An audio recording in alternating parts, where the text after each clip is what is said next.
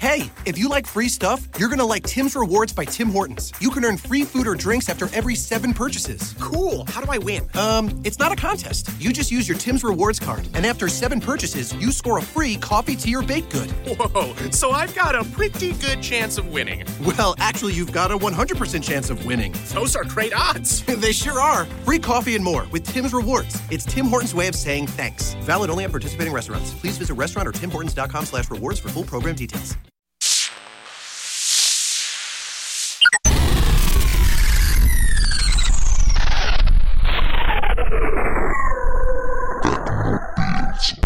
Amici della Tecnopillola, benvenuti a questa favolosa e strabiliante diretta. Ebbene sì, ebbene sì, questa sera non sono solo, ma sono ben accompagnato da rullo di tamburi Giuseppe. Buonasera a tutti, salve.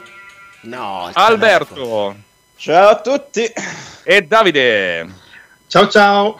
Noi siamo qua, siamo quattro fanboy più o meno, in realtà nessuno di noi è un fanboy veramente, e abbiamo deciso di, di, riunirci in una stanza virtuale per parlare delle nostre passioni, dei sistemi operativi. Allora abbiamo deciso, eh, stranamente sono io a condurre, non dovrei, però facciamo finta di niente, eh, due utenti Apple, due utenti, due, due utenti Mac, due utenti PC e vediamo che cosa viene fuori. Ma prima vorrei che Davide ci illustrasse perché siamo qua stasera. Eccomi qua. Niente, allora tutto era iniziato mettendo un post sul, su Riot nel quale facevo vedere un, un, errore che mi era capitato col Finder uh, hanno error trattino 51 una roba del genere. Quindi quei soliti errori che non significano nulla. E ho bestemmiato un po' dicendo ho messo questo errore ho fatto un po' di ricerche in rete vado su internet vado nel, in quello che è il TechNet equivalente di Microsoft però di Apple dove ci sono i soliti primi due post con scritto se sei sicuro di aver acceso la luce, di aver uh, lavato i piatti, di aver fatto tutte le cose più inutili del mondo, per poi arrivare al terzo post con scritto eh, per risolvere il problema devi reinstallare il sistema. Porca merda! e allora, questa qua è roba che di solito è quella di Microsoft, cioè ogni TechNet di Microsoft, qualsiasi problema tu abbia, finisce, l'ultimo post è devi reinstallare Windows. Dico, non è possibile. Ho bestemmiato un po', ma era una bestemmia così, pensa a te che, che, che, che, pezzenti.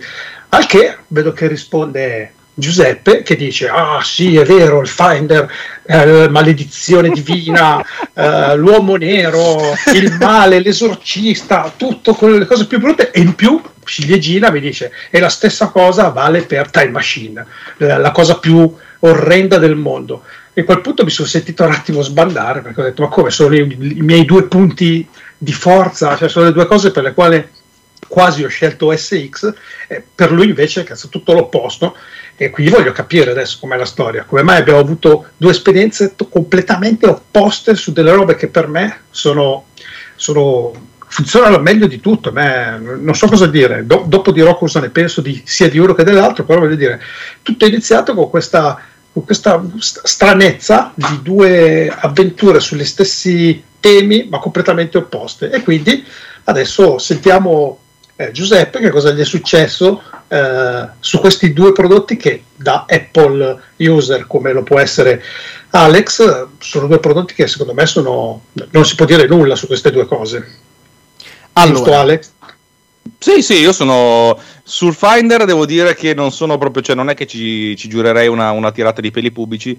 Su Time Machine non la uso, però effettivamente il Finder è molto molto robusto dal mio punto di vista. Ma sentiamo la risposta dell'uomo PC. Ma, ma più che uomo PC, allora, innanzitutto io sono stato utente Mac dal più o meno 2009 fino al 2013, quindi diciamo un po' di di, di, esperienza ce l'ho. Per quanto riguarda il, uh, Time Machine, uh, io ho un gravissimo problema mio di impostazione. Dopo aver visto un video di Linus Tech Tips, non so se qualcuno lo conosce, ne ha, ne ha memoria, è un canale YouTube. Si deve conoscere. Bravissimo, bravissimo. Chi non lo conosce, bravissimo. Dai. Uh, Linus è quello che vorrebbero essere probabilmente tutti, cioè uh, ogni video che ha milioni di visualizzazioni, il suo canale ha milioni di iscritti, uh, fa vedere l'informatica portata ai massimi livelli.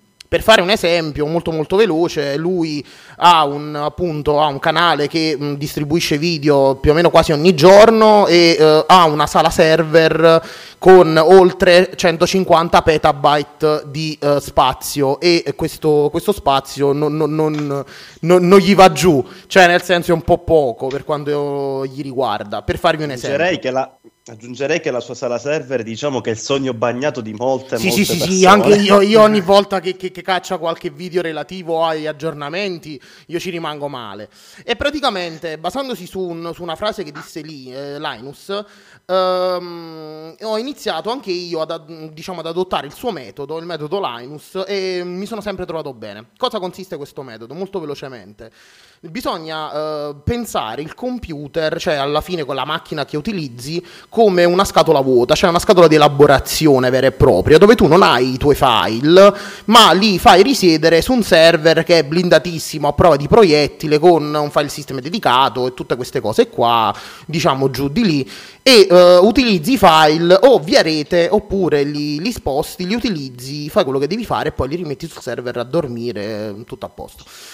E qui iniziano i problemi per quanto mi riguarda a me con macOS, nel senso che uh, per quanto riguarda appunto Time Machine um, io la utilizzavo solo che un buon mattino uh, accendo il, il mio iMac mid 2010 e non parte.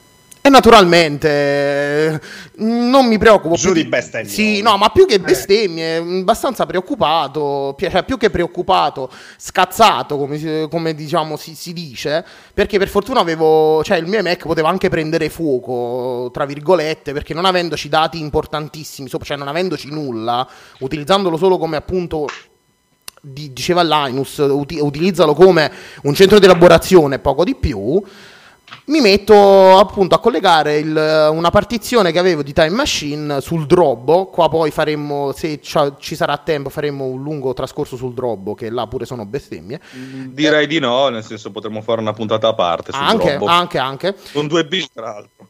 Eh, infatti, che qui ci c'entra Digitalia, per cui mannaggia Digitalia, eh, e, e stendiamo un velo pietoso anche su questa cosa, vabbè andiamo avanti. E praticamente cercando su Time Machine... Salutiamo i nostri amici di Digitalia. Sì, infatti, e uh, vado a, mm, a vedere cosa era successo, vabbè praticamente si era corrotto inspiegabilmente qualche file di sistema, ristallo macOS come una persona normale.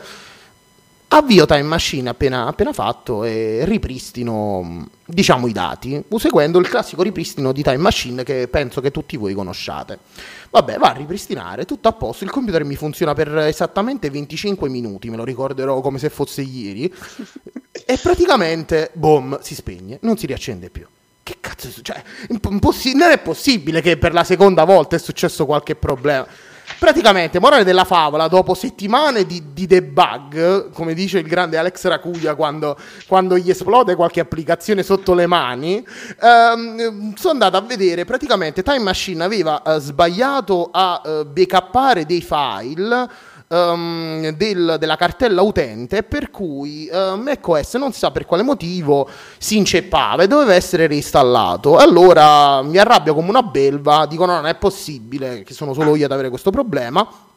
Cerco in rete e ce ne stanno tantissimi di persone che hanno anche problemi più gravi, magari backup di time machine corrotti, uh, cose assurde. Allora dico, vabbè, abbiamo capito che time machine lo possiamo buttare nel gabinetto e mh, mm, cercando più del meno sul, sul, sito di Saggiamente, che all'epoca seguivo come eh, diciamo i, i, parrocchiani seguono il prete la domenica in chiesa, ehm, trovo questa applicazione. Guarda che di solito la gente si addormenta durante l'omelia. Eh, eh infatti, infatti, però diciamo quando Maurizio, io lo, Maurizio Natalio lo vedevo come se fosse un dio sceso in terra perché effettivamente era una persona nel suo lavoro abbastanza scafata e praticamente mh, lui diciamo proprio esce un articolo, guarda, due o tre giorni dopo che a me era successo il casino, su un'applicazione di backup Carbon Comp Cloner. Eh, provo Carbon Comp Cloner come applicazione sostitutiva a Time Machine e la vita continua a scorrere. Però naturalmente non ho dimenticato questa cattiveria che macOS mi ha fatto e quindi da qua iniziano, inizio a vedere tutta una serie di storture che mm, arrivato a un certo punto mi fanno dire quando il, il, sia il MacBook che il Mac arrivato a un certo punto gli si rompe a tutte e due la, la scheda grafica nel giro di, di nove mesi dico no non è possibile basta proprio basta E mm, appunto passo a Windows. Mm, Questa è la cosa. E qui naturalmente escono i problemi anche del, del Finder. Poi non lo so, mm, ditemi voi che ne pensate, poi magari continuo con la Ma- storiella. Fa- faccio il conduttore rompipalle, facciamo parlare anche il Cufi che non ha ancora detto una parola.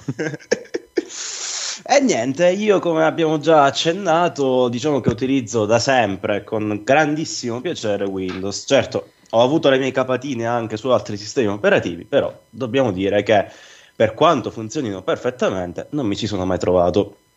Eh, in particolare, io c'è una motivazione, c'è più motivazioni per cui non ho scelto macOS, essenzialmente perché girano sui Mac. I Mac che ho sempre trovato dei dispositivi estremamente costosi rispetto a quello che ti offrono, ma non solo, non è la cosa principale, perché ci può stare anche, c'è comunque un lavoro dietro non indifferente. Ed Apple che deve decidere sempre e comunque quando tu puoi aggiornare il tuo dispositivo e quando invece no, è vecchio, ti attacchi, non puoi più aggiornarlo. Cosa che invece io non sopporto, cioè io devo essere a decidere, lo voglio fare, non lo voglio fare. Io ho PC di 10 anni fa con Windows 10, un SSD sopra e funziona ancora perfettamente avere eh, quindi un dispositivo che mi viene dato ultra costoso con dei problemi non indifferenti per il mio modo di usare il sistema operativo è comunque un dispositivo che decide Apple quando finisce la sua vita. Sì, lo puoi utilizzare il sistema operativo vecchio, ma un giorno all'altro salteranno fuori problemi di sicurezza, programmi non più compatibili con la tua versione e ti attacchi. Vabbè, questo sicuramente è anche uno dei motivi per il quale ho, ho- ho registrato Esatto. Podcast che avete sentito qualche settimana fa sul discorso dell'Hackintosh che ultimamente ci sta dando veramente dentro Apple su questo argomento. Sì, però cioè- anche lì, sì. capisco, però per- cioè, alla fine io prendo un qualunque PC che ho a casa, ci installo il sistema operativo che voglio, che sia Windows o che sia Linux, senza problemi. Voglio installarci macOS, tu stesso potrai confermare che non è semplicemente metti la pendrive e installi, ti devi sbattere un pochettino. Eh, sì, sì. La situazione non è così semplice, però diciamo... Sì, sì, no, sono d'accordo su questo punto qua dell'obsolescenza che sta diventando sempre più ragionata, programmata, sistematica. Eh, si sta cominciando a vedere anche non solo più sui prodotti por- sui portatili, che è il primo punto dove già si vede questo effetto da tempo, ma lo stanno anche applicando adesso sui desktop, che la cosa mi sta veramente molto sullo stomaco. Eh, un'altra cosa che eh, questo è un sentito dire, mi dovreste confermare voi se è vero. Se è vero, mi starebbe troppo sui I coglioni. MacBook nel freezer, forse. no, a parte quello che lasciamo perdere. Eh, è un'altra cosa. Allora, ipotizziamo che io ho un Mac vecchiotto, però compatibile con l'ultima versione. Può capitare che per il motivo X non mi ci mettono quella funzione. Motivo X, magari ricordo un tempo, non so se ricordo bene, quella funzione, non mi ricordo quale, sinceramente, metto le mani avanti, aveva bisogno di Bluetooth 4.0. Il PC aveva il Bluetooth 3.1, giustamente non andava. Ci mettevi una chiavetta USB col 4.0, ti attaccavi comunque perché Apple aveva deciso che quel PC quella funzione non doveva averla. Sì, era l'end-off se non sbaglio. Eh, ok. E questa cosa no, cioè, ok, ci sta che tu mi dici col Bluetooth predefinito il tuo PC, n- non ce la facciamo, non va bene. Però perché mi devi limitare quella funzione anche se poi io ti do l'hardware necessario? E Perché qui mi intrometto. compri quello nuovo. Eh, No, hai no, e qui scusate se mi intrometto, eh, però questo fatto dei di end off, paradossalmente, sempre su saggiamente, io lessi che Apple ti permetteva di avere questa funzione, però attenzione, Però? attenzione, dovevi andare a modificare un file text che sarebbero i file di macOS, poi magari Gatti sicuramente sarà più informato di questa cosa, che sono relativi ai driver di Windows e dovevi comprare un accessorio che costava un botto di soldi che aveva la certificazione per Apple, quindi attenzione, non solo, cioè è follia, ragazzi, è follia. Apro e chiudo parentesi, l'end-off è una cosa che io non uso e l'ho provata e devo dire che a me non serve proprio a nulla, per me è una funzione che potrebbe anche, potrebbe anche non esistere. Ah, guarda, non è più tanto il problema della funzione di cosa fai, il problema è a livello piuttosto concettuale, cioè quella funzione Apple aveva deciso che io non potevo averla in modo semplice, aggiungo ora. Beh, no, aspetta, la differenza in questo caso per specifico è che essenzialmente Apple ha detto non ci abbiamo sbatti di scriverci driver per la tua periferica, per cui se tu ti compri la periferica i driver ce li hai, ben, ben volentieri, se no attaccati, cioè non te la scriviamo noi. Effettivamente Apple dice, cioè noi ti scriviamo i driver per le nostre periferiche, che poi la- i produttori di periferiche non, non scrivono applicazioni, eventuali driver sono anche sono cazzo degli utenti Macintosh. Eh, che però, ripeto, il, il, problema è una questione di, di, filosofia e di approccio all'utilizzo. L'utente Mac è uno che non ha voglia di sbattersi per imparare le cose, cioè vuole fare la, l'unboxing dell'oggetto e trovarselo già pronto e funzionante. Beh, cosa, uno sacrosanta. Eh, eh, stessa cosa che uno si compra un portatile, un, potrebbe essere un portatile da 200 euro come un portatile da 2000 su Windows. Su un portatile da 200 euro sa benissimo che ha delle feature di un certo tipo, è un, è un oggetto poco potente, sono portatili da 2000, ti aspetti che l'accendi, vada, ci sia tutto, tutto pronto. L'utente Apple vorrei un attimo, è uno di quelli vorrei... che, scusami, è uno, uno, di quelli, lo dico da esterno, uno di quelli che vuole, si trova l'applicazione ce l'ha e non, non c'è neanche tanta voglia di sbattersi a cercarsene delle altre. Sì, poi magari ci installa Office, l'utente medio, poi il professionista è un'altra versione del professionista, come io e Gatti sappiamo, è quello che più si sente tradito da Apple, come dire, cioè, oh, vi abbiamo tenuto a galla quando eravate nella merda, vi comunque sviluppiamo sul sulla vostra piattaforma, eccetera, eccetera, eccetera. Siamo quelli che vi diamo comunque i più soldi perché un computer, tra virgolette, pro per me, per eh, Apple, costa veramente tantissimo. E, e, ciò, e ciò nonostante, comunque vengono, i professionisti vengono trattati come sì, però voi ci date pochi soldi rispetto alla massa che ci compra i telefonini, non rompete il cazzo. Sì, sì, esatto. Io perché adesso veramente faccio fatica un po' a capire qual è la, la politica di, di, Apple in questo momento. È un po'. Um, lato PC ho sempre avuto l'impressione che in quest'ultimo periodo Apple si, si stia comportando come della serie ok, abbiamo questi Mac, ok, dobbiamo supportarli, ne dobbiamo fare uscire altri perché sennò sarebbe troppo brutto a livello di immagine. Mi sembrano quasi costretti a farlo. Sì, Poi dal... io sono esterno, magari sbaglio. Eh. Dalla morte di... no, però il, il, fatto è che non puoi, non c'è modo per sviluppare delle, delle applicazioni su iOS native se non avendo un Mac, punto. Cioè, e, non, e, non, è possibile pensare di scrivere quell'ambiente di sviluppo perché anche tutte le applicazioni cross platform, quelle che fanno sviluppo una volta e poi va bene sia su Android che su tutte le cose iOS si bas- basano comunque sul fatto che il kernel della compilazione è un, un eseguibile che è un, un, eseguibile nativo, per cui deve essere scritto in qualche modo. Eh, adesso come adesso cioè, non, ce lo, non, ce li vedo Apple a, a, crearsi un ambiente operativo in cui eh, si sviluppi, anche solo appunto usare il Mac come macchina di sviluppo, che potrebbe essere l'unica cosa vincolante, eh, perché, perché, è il loro mercato più, importante, quello di, di iOS. Poi ovvio che, ovvio che senso ci sono un sacco di applicazioni interessanti, più o meno interessanti su, su, su Mac, però ripeto, questa era, è l'unica che proprio c'è solo su Mac, è solo su Macintosh e di conseguenza non si può, non, non si può ovviare da nessun'altra parte. Riassumendo alla Caffè Riot, hanno perso il focus. Hanno perso il focus per quanto mi sì, riguarda. Decisamente. Allora, è, è un, io, credo, io, credo, che dipenda dal fatto che il, l'amministratore delegato sia un economista e non sia una persona che abbia visione. Perché... No, ma neanche lui continua a dire siamo nell'era post PC. Sì, infatti, non mm. dà importanza al PC. Esatto, ripeto, lui ha, ha, insistito tanto per dire tutto quello che si fa su un PC si può fare con un, uh, con un iPad portando alcuni, anche, alcuni... Viticci, Viticci. Aspetta, alcune twist gli hanno anche dato retta. Eh, io ho sempre, ho sempre, bestemmiato come un turco ogni volta che sentivo qualcuno che diceva una minchiata del genere.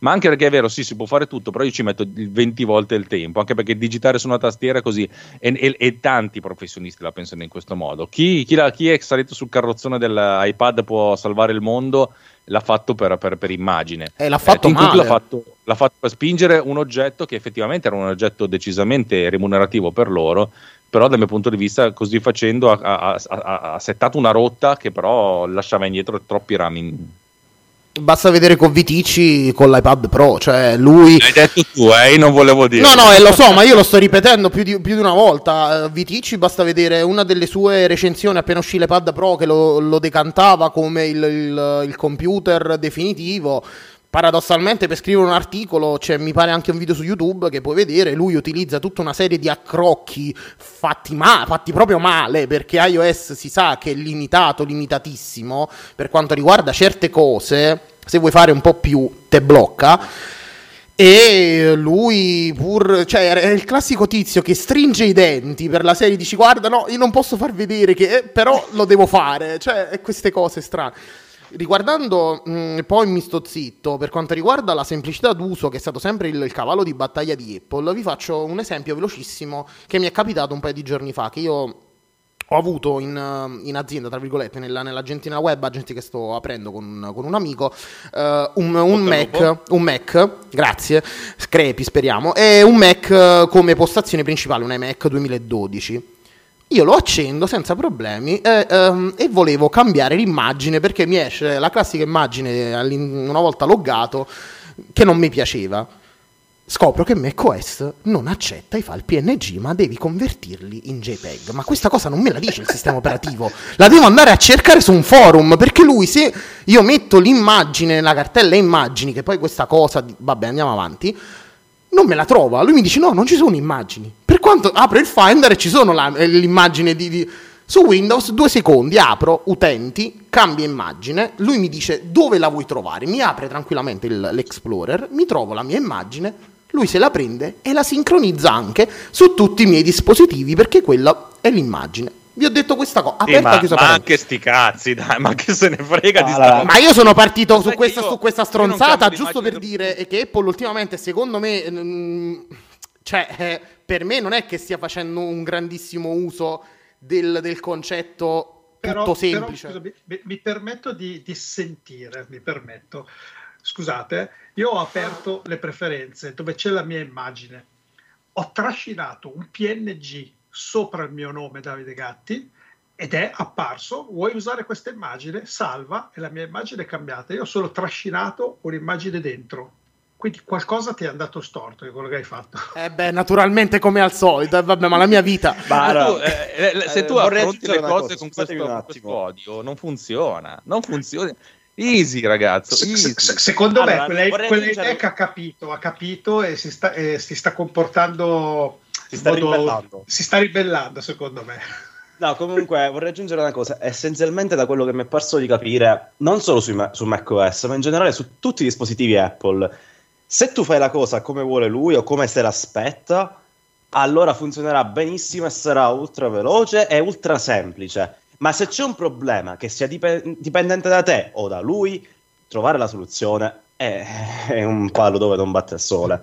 Guarda, io mi ero scritto una roba qua che avrei voluto dire, però adesso risentendo io devo dire che eh, secondo me apprezzo il sistema operativo quando tu sintoni- sei sintonizzato sul sistema operativo che stai utilizzando. Se quando è un sistema operativo tu fai un'azione e lui si comp- fa quello che ti aspetti, secondo me quello alla fine è la sintesi del fatto che tu abbia trovato il tuo sistema operativo, che è quello che è accaduto con OS X. Con OS X è proprio capitato di fare le cose come avrei voluto farle e funzionava esattamente. Adesso io per esempio, eh, lui mi ha raccontato di mettere l'immagine nelle, nella cartella delle immagini e poi tu sfogli e cerchi. Questa è una roba che si fa con Windows. Con OS X tu apri qualsiasi roba che tu voglia, ci trascini dentro la roba e la roba va dove ti aspetti che vada. Purtroppo non ha funzionato. è quello il però a te non ha funzionato, non so cosa dirti, però... D- darò fuoco all'iMac, tutto a posto. Tanto non è il mio. Beh cioè, molto dice, non ho pagato io, chi se ne frega se si rompe, dai. Sì, infatti, infatti. Come stessa cosa, poi, naturalmente, scusate se poi sto prendendo subito t- tipo un gestapo la, la, la, la, parola, riguardante sempre questo fatto, per me è fondamentale, ricongiungendomi alla discussione di prima, il fatto del Finder, che molti possono dire che, che sia un, un, software ben scritto, per me no, perché per quanto riguarda uh, i trasferimenti di rete, tutti sappiamo il protocollo di rete Apple che fine ha fatto, cioè nel senso che è morto e sepolto ed è stato iniziato ad utilizzare Samba, che è lo stesso che utilizza Windows, che viene da una base uh, di Linux, se non mi sbaglio urlatemi sì, ed, è, ed è eccezionalmente buono. È una cannonata, la versione 3 soprattutto che va in multicore è uno spettacolo. E mentre mh, prima quando utilizzavo io appunto macOS, per fare un trasferimento sul, sul server o si bloccava o aveva problemi. Io non so per quale motivo eh, ci metteva un, un, tempo assurdo, alcune volte non riusciva a collegarsi. Vero, vero. Allora, ti, hai ragione, però devi, devi, comunque scindere due cose e questo lo te ne accorgi essenzialmente quando inizi a sviluppare.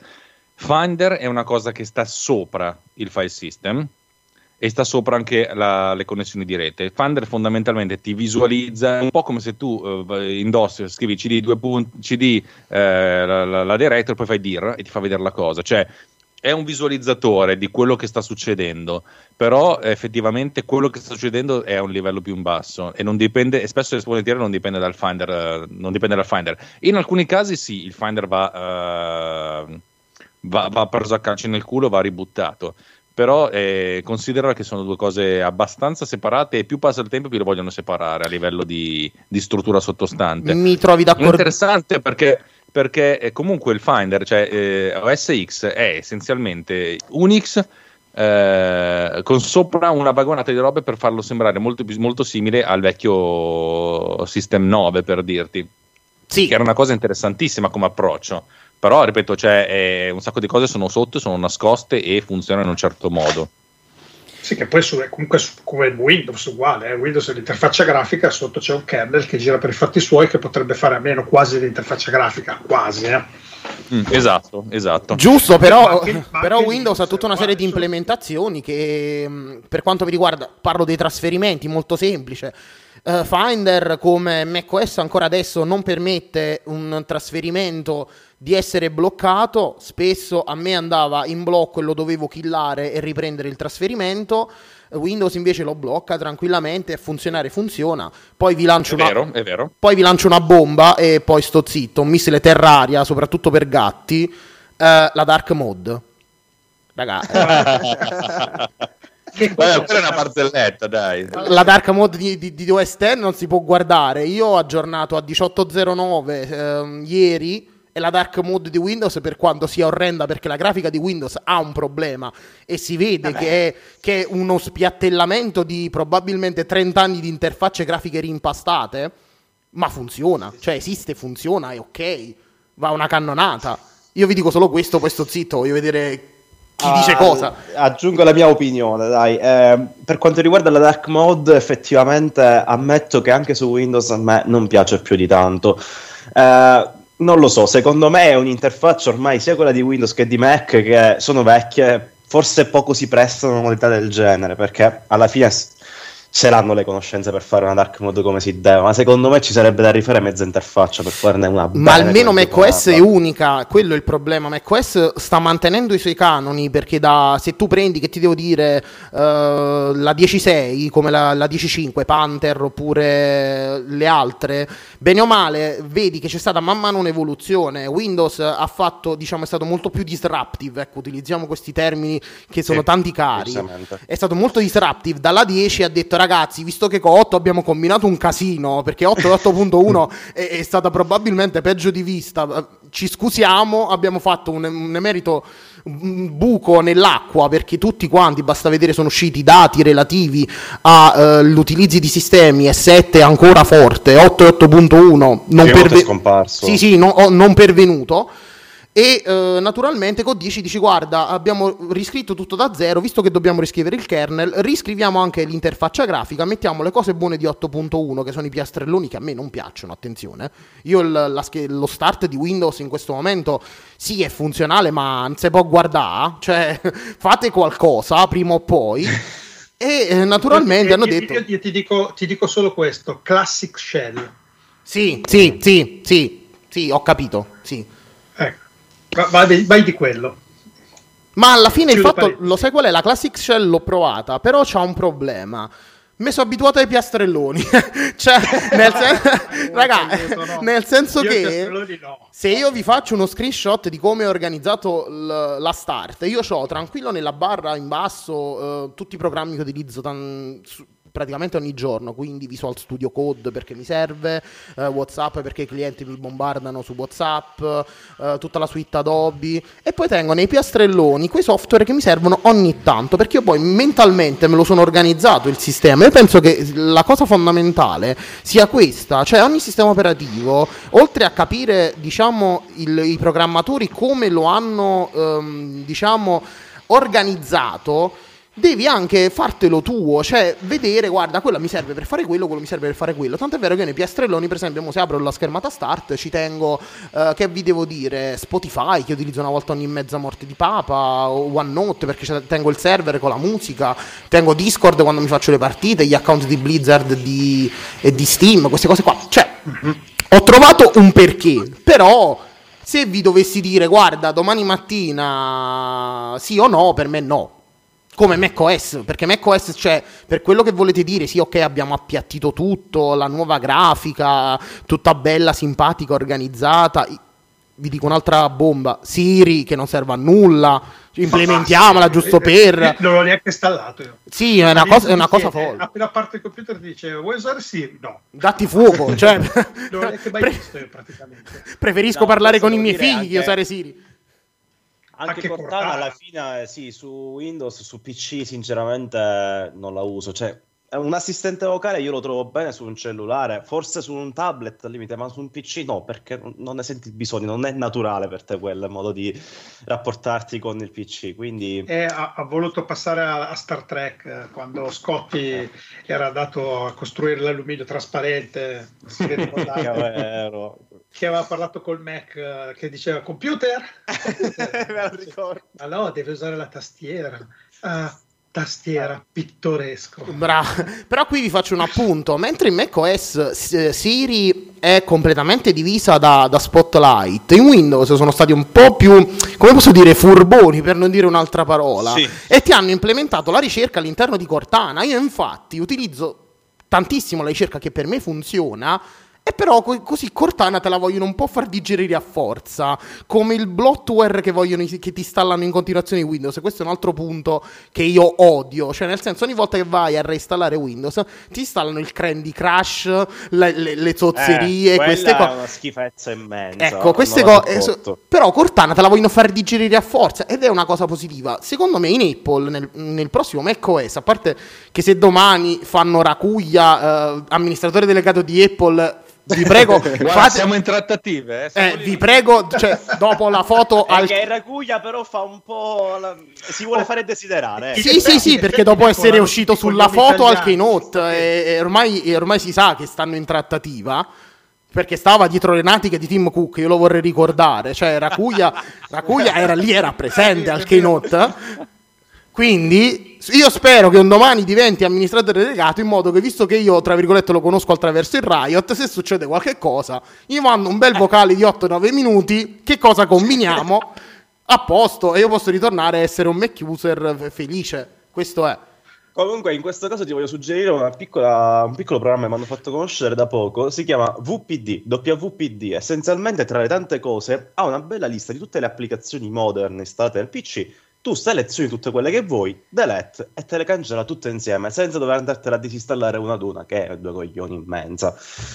Eh, questa applicazione, tra l'altro, ti permette di disinstallare anche applica- cose di sistema. Dico solo questo. Ok. Oh, che bello, quando farò l'applicazione per rimuovere tutto il modern di Windows 10 sarò proprio felice. Beh, ti, ti scarichi la versione Allora craccata in server. Windows 7 fatto prima. No, no, ti scarichi Eh, la versione io di con Windows 10 10 server. uso 7. Ti scarichi la versione di, di 10 server che da quello che ho capito non ha, non ha, la, non ha, diciamo tutta la modern.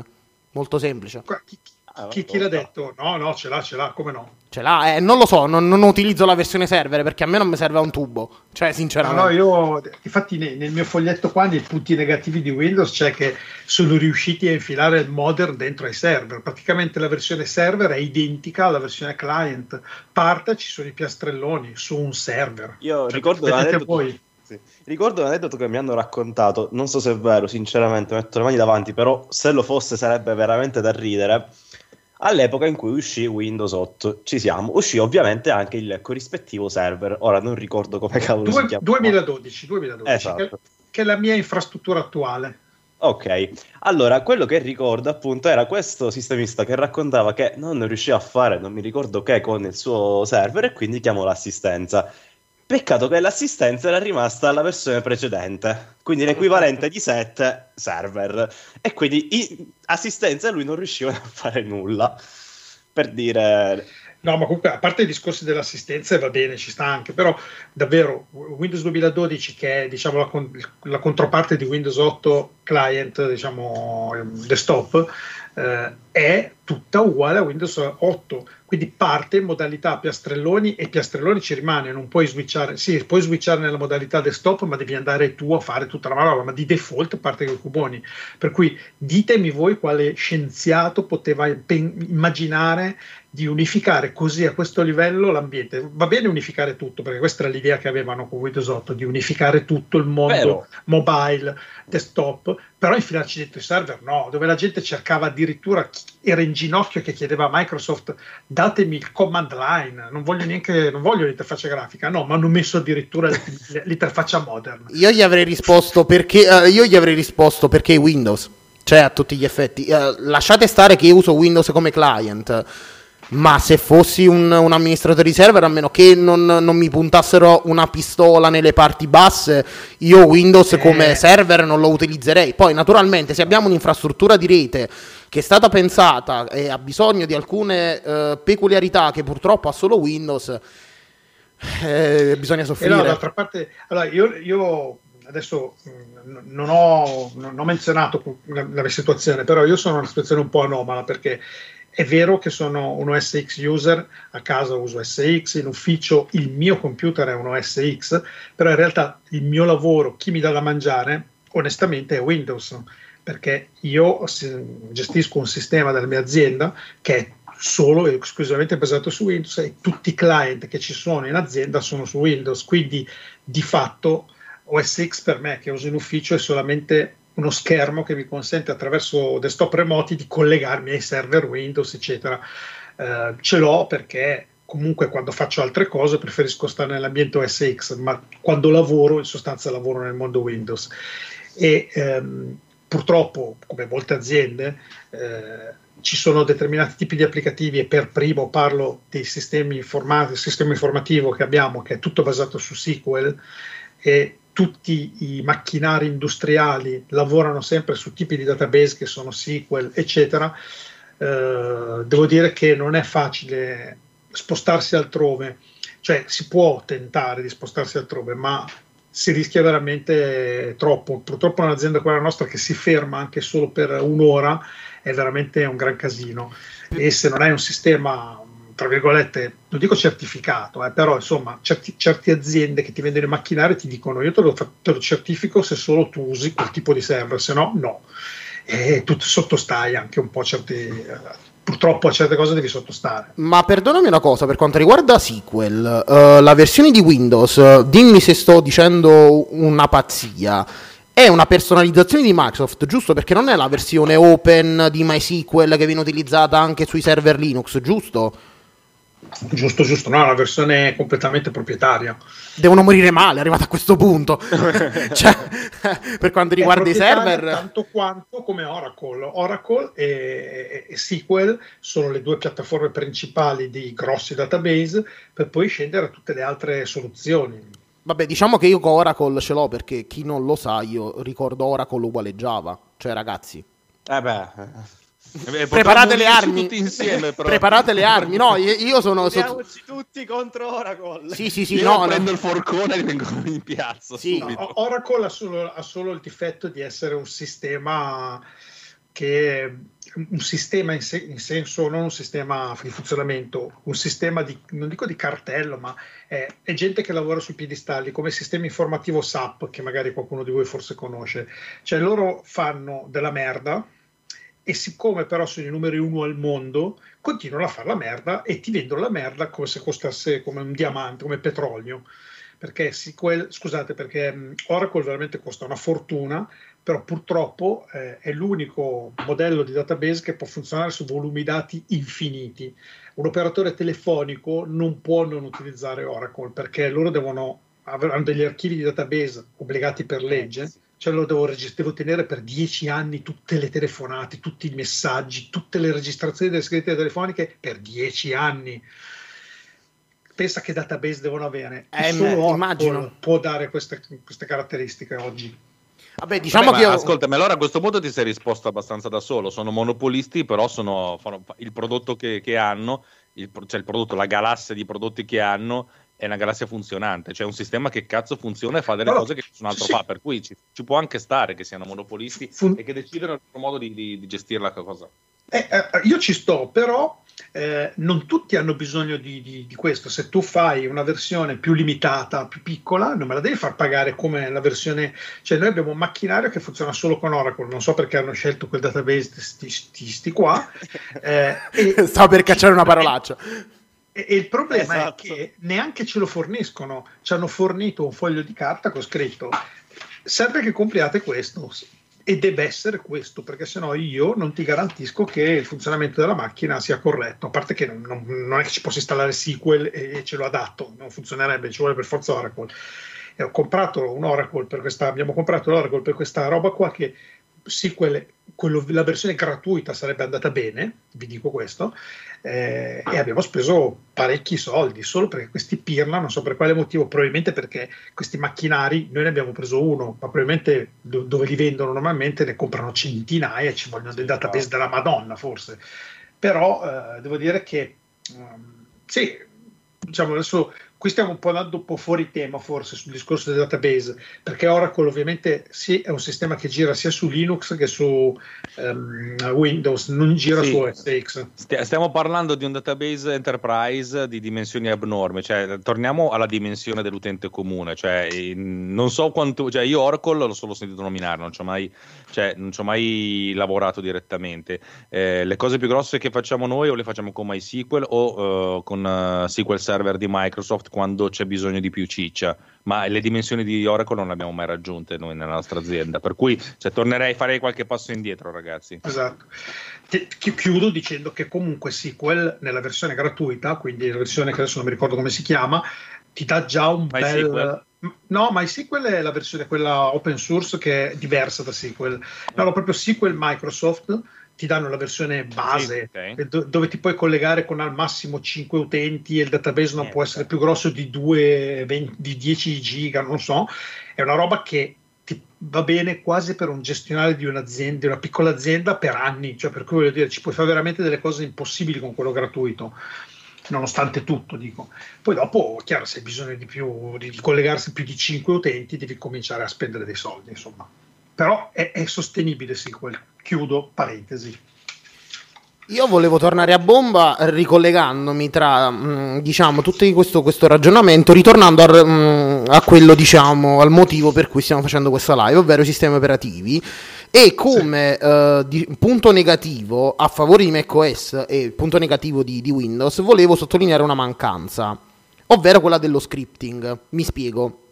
Mm. Io quando ero utilizzatore di, di macOS avevo un, un'applicazione che mi hanno fatto scoprire i ragazzi di, di Easy Apple che si chiama Hazel, non so se lo conoscete, oppure gli utenti Mac sì. di solito molto utilizzata, dove facevo tutta una, una, miriade di cose che mi facevano stare tranquilli, nel, mh, tranquillo, nel senso io mh, odio la carta partendo da questo ragionamento, quindi io e mio padre per quanto riguarda l'organizzazione delle fatture dell'azienda arriviamo alle mani probabilmente due o tre volte al giorno perché lui è diciamo diciamo il vecchio ordinamento sulla carta, devo avere tutto stampato. Se no... tutto in digitale. Sì, sì, sì, sì se, non, se no non mi riesco a organizzare, non capisco più nulla, io tutto in digitale. Con, con, Hazel io diciamo facevo le copie delle fatture e le mettevo sul server perché quelle devono essere mantenute appunto come diceva Gatti anche qui per 10 anni perché la contabilità deve essere, di un'azienda deve essere mantenuta per 10 anni e uh, praticamente le mettevo sul server. Hazel cosa mi faceva? Um, visto che um, si può pr- programmare a tutti gli effetti, è una maniera visuale, è tipo Automator agli steroidi. Ora urlate se sto, diciamo, divagando, cioè se sto dicendo no, no, ma c'è ragione. Automator, tra l'altro, è una, una, sorta di interfaccia grafica per Apple Script. Bravissimo. E dal mio punto di vista, un'interfaccia grafica che non è, che non è bellissima. No, so che più che altro io l'ho trovata, io da, da, da, da newbo nello scripting a quel livello, cioè di Apple Script l'ho trovata, eh, l'ho trovata di difficile comprensione e fatta male Automator. Con Hazel invece sono andato nella pace dei sensi perché è molto semplice, tu ti organizzi cosa deve fare e lui lavora in background senza problemi. E quindi dal server lui andava a intercettare la cartella delle, delle fatture e me le sbatteva su Mega, in modo che io tenevo tutto sincronizzato. Se andavo in giro, perché a me succede che vado in giro e, mh, dai fornitori fornitori e mi chiedono, senti, ma la tal detali fattura, eh, diciamo che importo aveva? E tu dici, boh, cioè, cioè a meno che non, non, non, meno che, cioè, non ti porti il computer dietro con tutte le fatture, quindi scaricavo da Mega senza problema e gli aggiornamenti erano sempre sincronizzati. Da quando sono passato a Windows ho un problema, cioè nel senso che devo andare a mano ogni tanto a sincronizzare le cartelle e poi Mega vede quali differenze ci stanno tra la versione che ha lei online e la versione che ho sul computer, perché eh, anche i ragazzi di Apple avevano un problema simile, sempre per quanto riguarda Hazel, però in altro modo. Windows purtroppo non permette questa, questa, cosa, cioè almeno che io sappia non, non, rende così facile lo scriptaggio, l'automazione di queste cosine ed è questo per me un grosso punto negativo. A voi la parola. Per sé, di, di, per sé hai ragione, effettivamente Windows non, non prevede un'infrastruttura del genere. C'è da dire che, ok, in giro ci sono diversi programmi che magari si avvicinano, si avvicinano, non è che sono, si avvicinano a questa funzione, però purtroppo qualcosa di quella potenza, io non l'ho mai usata, ma da come me l'hanno descritta, non si è ancora trovato per Windows, cioè non c'è neanche nessuna app di terze parti in grado di fare tutto quello che fa Hazel. Diciamo che Windows ha introdotto PowerShell che è veramente potente. Manca forse un'interfaccia grafica per PowerShell. Manca, sì, manca un sistema user friendly, perché certo, se tu sei, hai un minimo di conoscenze di programmazione riesci a fare di tutto. Cioè, alla fine te ne frega il sistema operativo su cui sei, lo fai. Il problema è per l'utente finale, o comunque per l'utente magari sì un po' più pro, ma che non ha tutte quelle conoscenze e magari tempo da perderci dietro. Qualcosa di facile e veloce essenzialmente. Bene, allora io direi. Però scusami, tu... adesso vorrei, vorrei, solo fare una puntualizzazione da rompicoglioni. Sì, sì. Eh, Apple ha, ha, sempre avuto e ha ancora Apple Script, che è proprio un sistema di scripting eh, del sistema operativo e a cui le app si possono agganciare. Per cui se tu scrivi un'app e dici io posso essere scriptata in questo o quest'altro modo, posso, potete lanciarmi questi comandi, e uno si può scrivere un'applicazione molto complessa che prendi i dati da un'applicazione e li, li trasferisce a un'altra, cioè ci si fa delle cose veramente, veramente, sì, sì. veramente toste. Eh, questo è il livello di sistema operativo. Hazel però è un programma che sta sopra questa zona qui, fondamentalmente è una sorta di processo demone che guarda cosa succede in una cartella, se in una cartella arriva qualche file, a questo punto li vedi, capisci che cos'è e poi ci, ci fa delle cose, giusto? Sì, sì, sì, sì, sì alla fine sì. Per cioè, è, viene interpellato da un'azione, cioè qualunque cosa tu mh, mm, puoi provarlo a vedere anche la versione gratuita, tu te lo scarichi, lui ti dice guarda la cartella A, cosa devo fare? Cioè lui ti dice guarda c'è un file con questo nome, con questo colore, uh, con questa estensione, veramente può fare di tutto come Automator. Io che una volta che mi sono attivato, questa cosa che cosa devo fare? Perché tanto è vero ci stanno anche alcune azioni magari complesse e i ragazzi di Apple nel loro podcast diciamo lo utilizzano come um, diciamo come posso farvi capire, appunto come attivatore per delle azioni vere e proprie. Cioè, se loro mettono un file in una cartella, magari che vi devo dire, gli si accende iTunes e parte pe- un pezzo. E lo fanno anche per fare degli scherzacci a- agli amici, cioè sui loro computer, per dirvi quanto è potente Hazel. Ora, non so se con sì. Automator si può fare la sì. stessa cosa. Ora, eh, a proposito, mi fermo un attimo, eh, ti dico, io ho inviato in questo istante sul Telegram, su Tecnopills Riot, un programma che ho utilizzato io in passato. Uh, forse questo può venire contro le tue esigenze, non lo so. Non è gratuito, però ha la trial gratuita, ma dopodiché devi pagare. Quindi non lo so, magari poi in futuro lo guardi, ti potrebbe magari risolvere dei problemi. Se è una prossima puntata Beh, di Caffè Riot bestemmio, non è andata. Metti il, anche, metti il, link anche, nella chat in diretta così almeno la gente sì, se, sì, vuole, sì. se, vuole, vederlo sul programma se lo vede. Ok eh, ecco a proposito quindi possiamo pubblicizzare il canale di Tecnopills Riot su Telegram. Allora Alex, intervieni. Ah, io, era, era, bellissimo perché stavate facendo tutto voi, stavo cercando di capire dove andava a parare. Vi ricordo, ragazzi, che se vi piace quello che diciamo, se, se vi piace il modo di, che abbiamo noi di, di, raccontare le cose, potete incontrare questi, questi il sottoscritto e questi altri ragazzi sul nostro canale di Telegram. Telegram, se non sapete che cos'è, andate a studiare. Se invece sapete che cos'è, capite che è l'equivalente di, di WhatsApp, ma più bello, anche se ogni tanto eh, si, si, pianta anche eh, lui. Però Qua non sono d'accordo, anche qui però non è, di, non è, di, Facebook, per cui siamo più contenti. E abbiamo un, un, canale molto, molto bello che è l'equivalente delle mammine pancine, però senza le mammine pancine. Per cui ci sono un sacco di nerd che chiacchierano, ognuno di, ognuno di quali dice la sua, però tutti, la cosa bestiale, siamo 83 persone, nessuno che insulta nessuno nessun altro. Al massimo insultiamo quelli che non ci sono, tipo i, i gualtieri della situazione o le grandi corporation. Però tendenzialmente siamo tutti. È, è un, ripeto, io sono, te, te, sono, affascinato e anche terrorizzato dal fatto che c'è questo gruppo di persone e che nessuno si incazza con nessun altro. Per cui, è, se volete farci un salto, bene. Se siete donne, sarete molto bene, bene accette perché sareste le prime. Come ho detto l'altro giorno, mh, mm, Tucci nel suo, nel, suo, nel suo, gruppino, che ha meno persone di noi, ha, ha avuto la prima nerdonna. Per cui, cazzo, muovetevi, fatevi avanti. Aia, aia, aia, aia, aia. Però va bene, dai, dai, ce, ce, la potremmo fare, ce la potremmo fare se alziamo il livello di interesse. Allora, io volevo raccontare invece due cose che erano un po' sulla linea di quello che ci eravamo detti, cioè di eh, raccontare un po' quali sono personalmente, ognuno dirà il suo possi- relativamente ai sistemi, pro e contro dei vari sistemi. Io di, di OS devo dire poche cose, però diciamo sono delle cose importanti secondo me, che a Windows secondo me mancano un pochino. Allora, sicuramente la longevità inteso come io tutti i miei Mac, vi giuro, qua lo giuro, l'ho comprato, l'ho tirato fuori dalla scatola, l'ho acceso, l'ho utilizzato e quando l'ho, l'ho acceso e l'ho utilizzato il mio primo Mac aveva Leopard.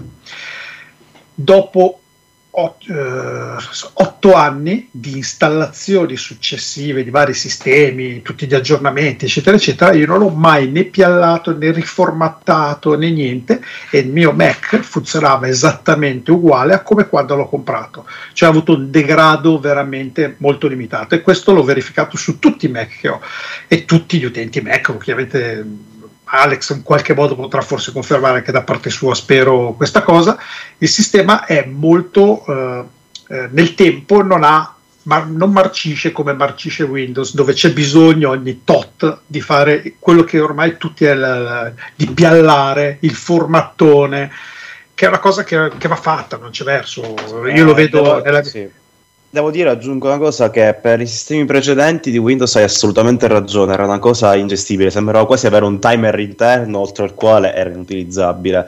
Per Windows 10 non dico che sia a livelli del Mac, ancora siamo lontani, però per fortuna, soprattutto se si ha un SSD, le cose sono migliorate tantissimo. Eh. Sì, l'SSD sì. È, stato, è, stato, il momento di, di, di svolta per esatto. tutti, perché prima dell'SSD anche i Mac si incancrenivano, secondo me.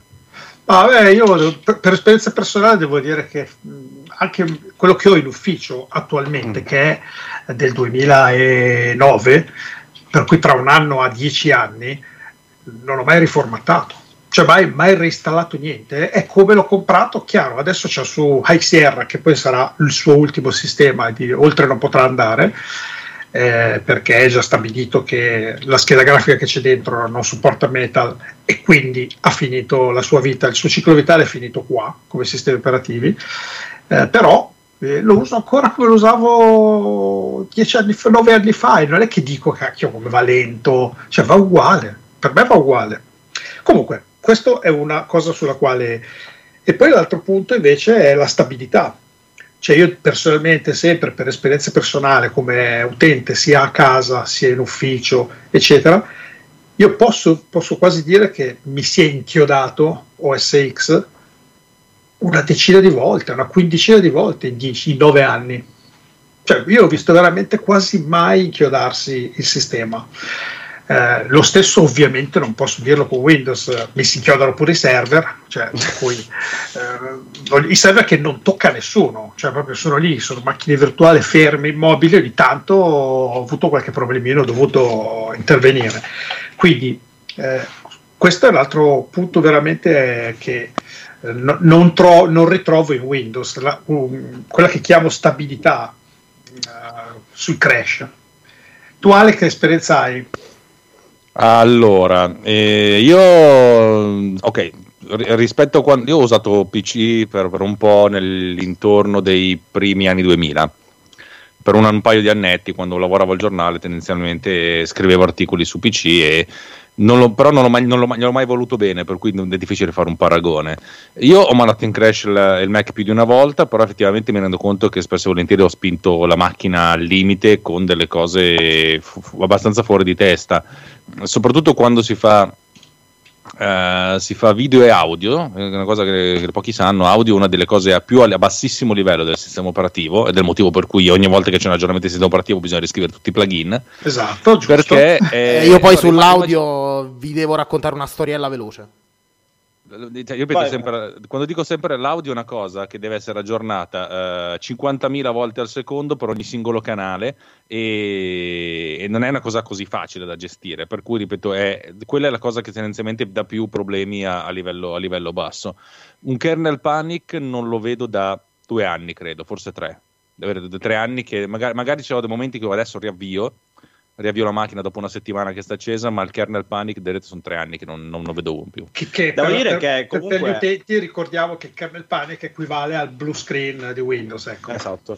E comunque devo dire che, allora, togliendo momenti in cui ho fatto cose io che non dovevo fare con il sistema operativo, sono andato a toccare file di sistema e togliendo problemi hardware che ho avuto, io blue screen effettivamente non ne vedo da da anni. Cioè, sì, li ho visti, ma perché avevo maneggiato con file che non dovevo maneggiare perché una volta mi si era rotta una, una componente collegata via USB, una scheda.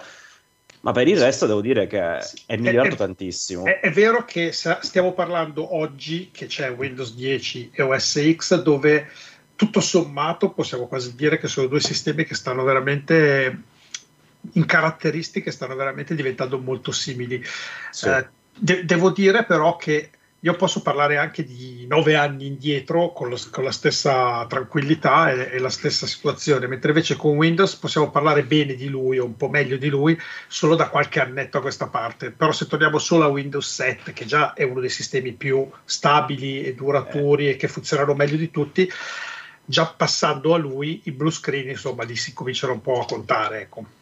Sì, ne ho visti là, un pochettino anch'io, eh, devo ammetterlo.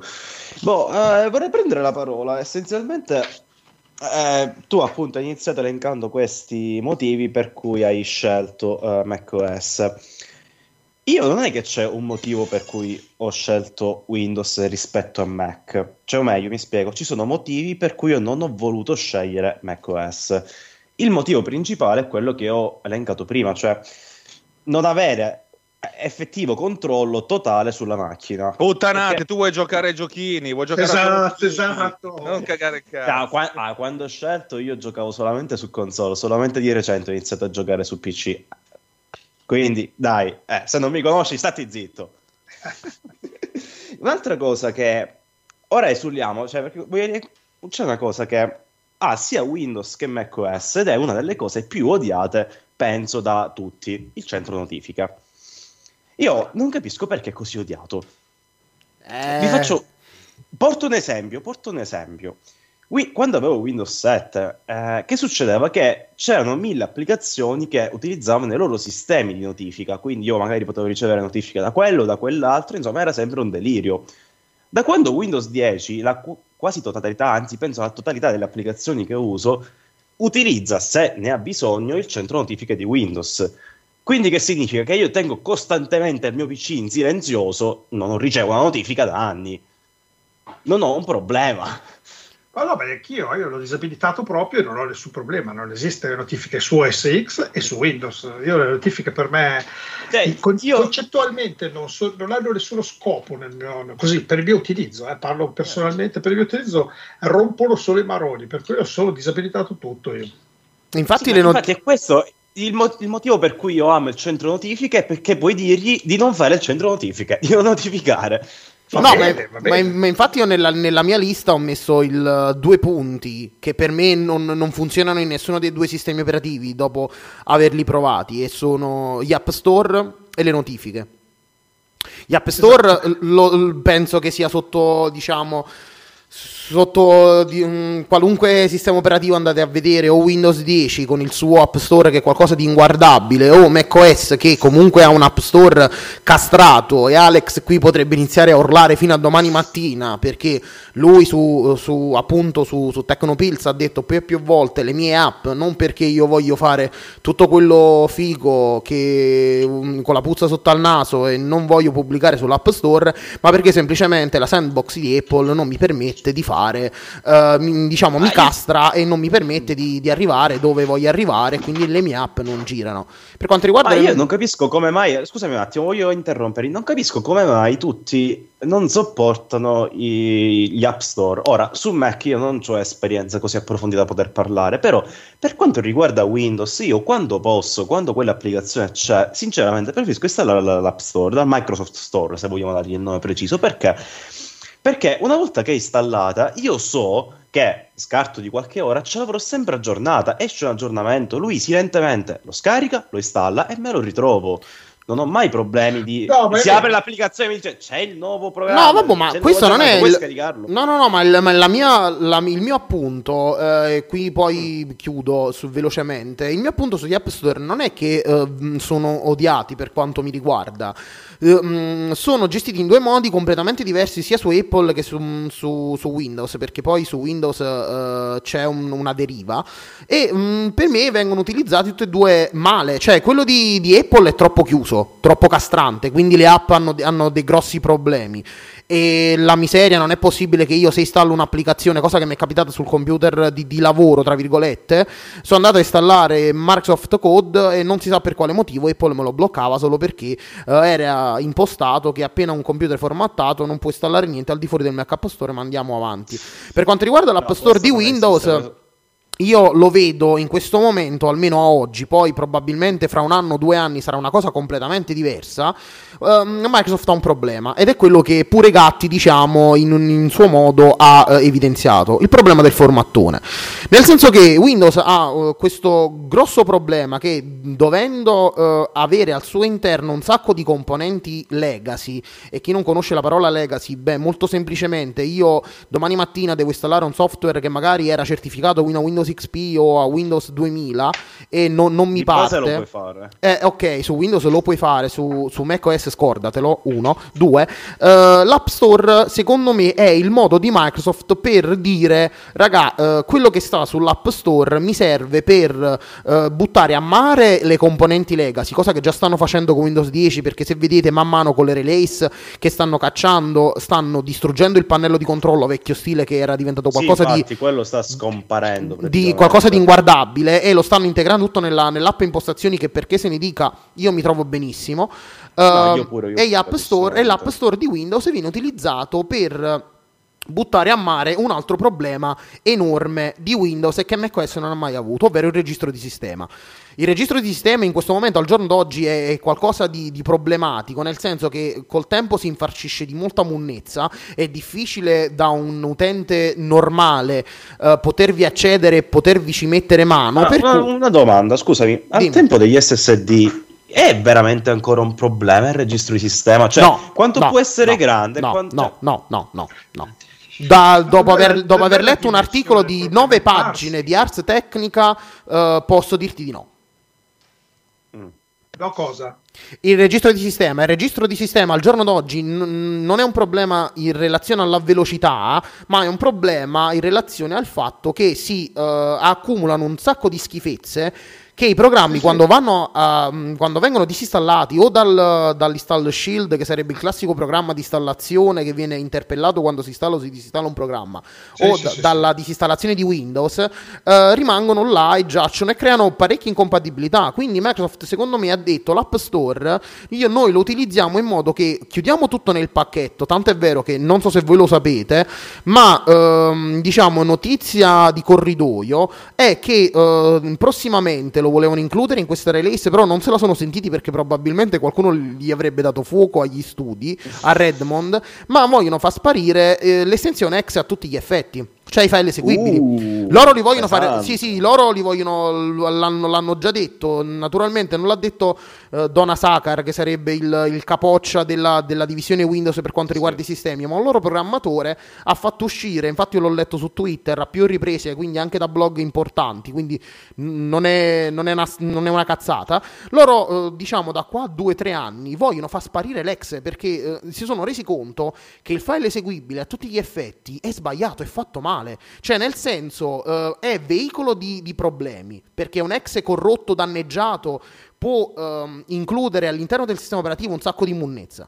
Gli installer quando vai a scaricare da siti strani non ti permette, Sì. appunto, ti scarica pure altri programmi, scarica schifezze e quindi l'utente normale eh, bestemmia e dice no, ma questa è colpa Sì, di Windows. magari mette avanti, avanti, avanti l'installazione. eh, Bravissima, ti fa premere poi. sempre ok e non ti dice co- e quindi eh, molta gente dice che è un problema di Windows. No, non è un problema di Windows, è che Windows eh, ha lasciato delle maglie un po' troppo larghe per quanto riguarda i file ex passato. e che dovrebbe appunto un attimo stringerle. Infatti loro vogliono completamente cancellare il file eseguibile o in prima battuta lo vogliono rendere deprecato all'interno del sistema. Cioè se tu vai a installare un ex ti farà una cosa molto simile come è macOS adesso con le applicazioni, nel senso che ti dirà guarda questo file eseguibile è certificato però io non, non- non ti assicuro che il computer non esplode dopo perché io Microsoft non te lo certifico, ma te lo vai Non a certificare tu.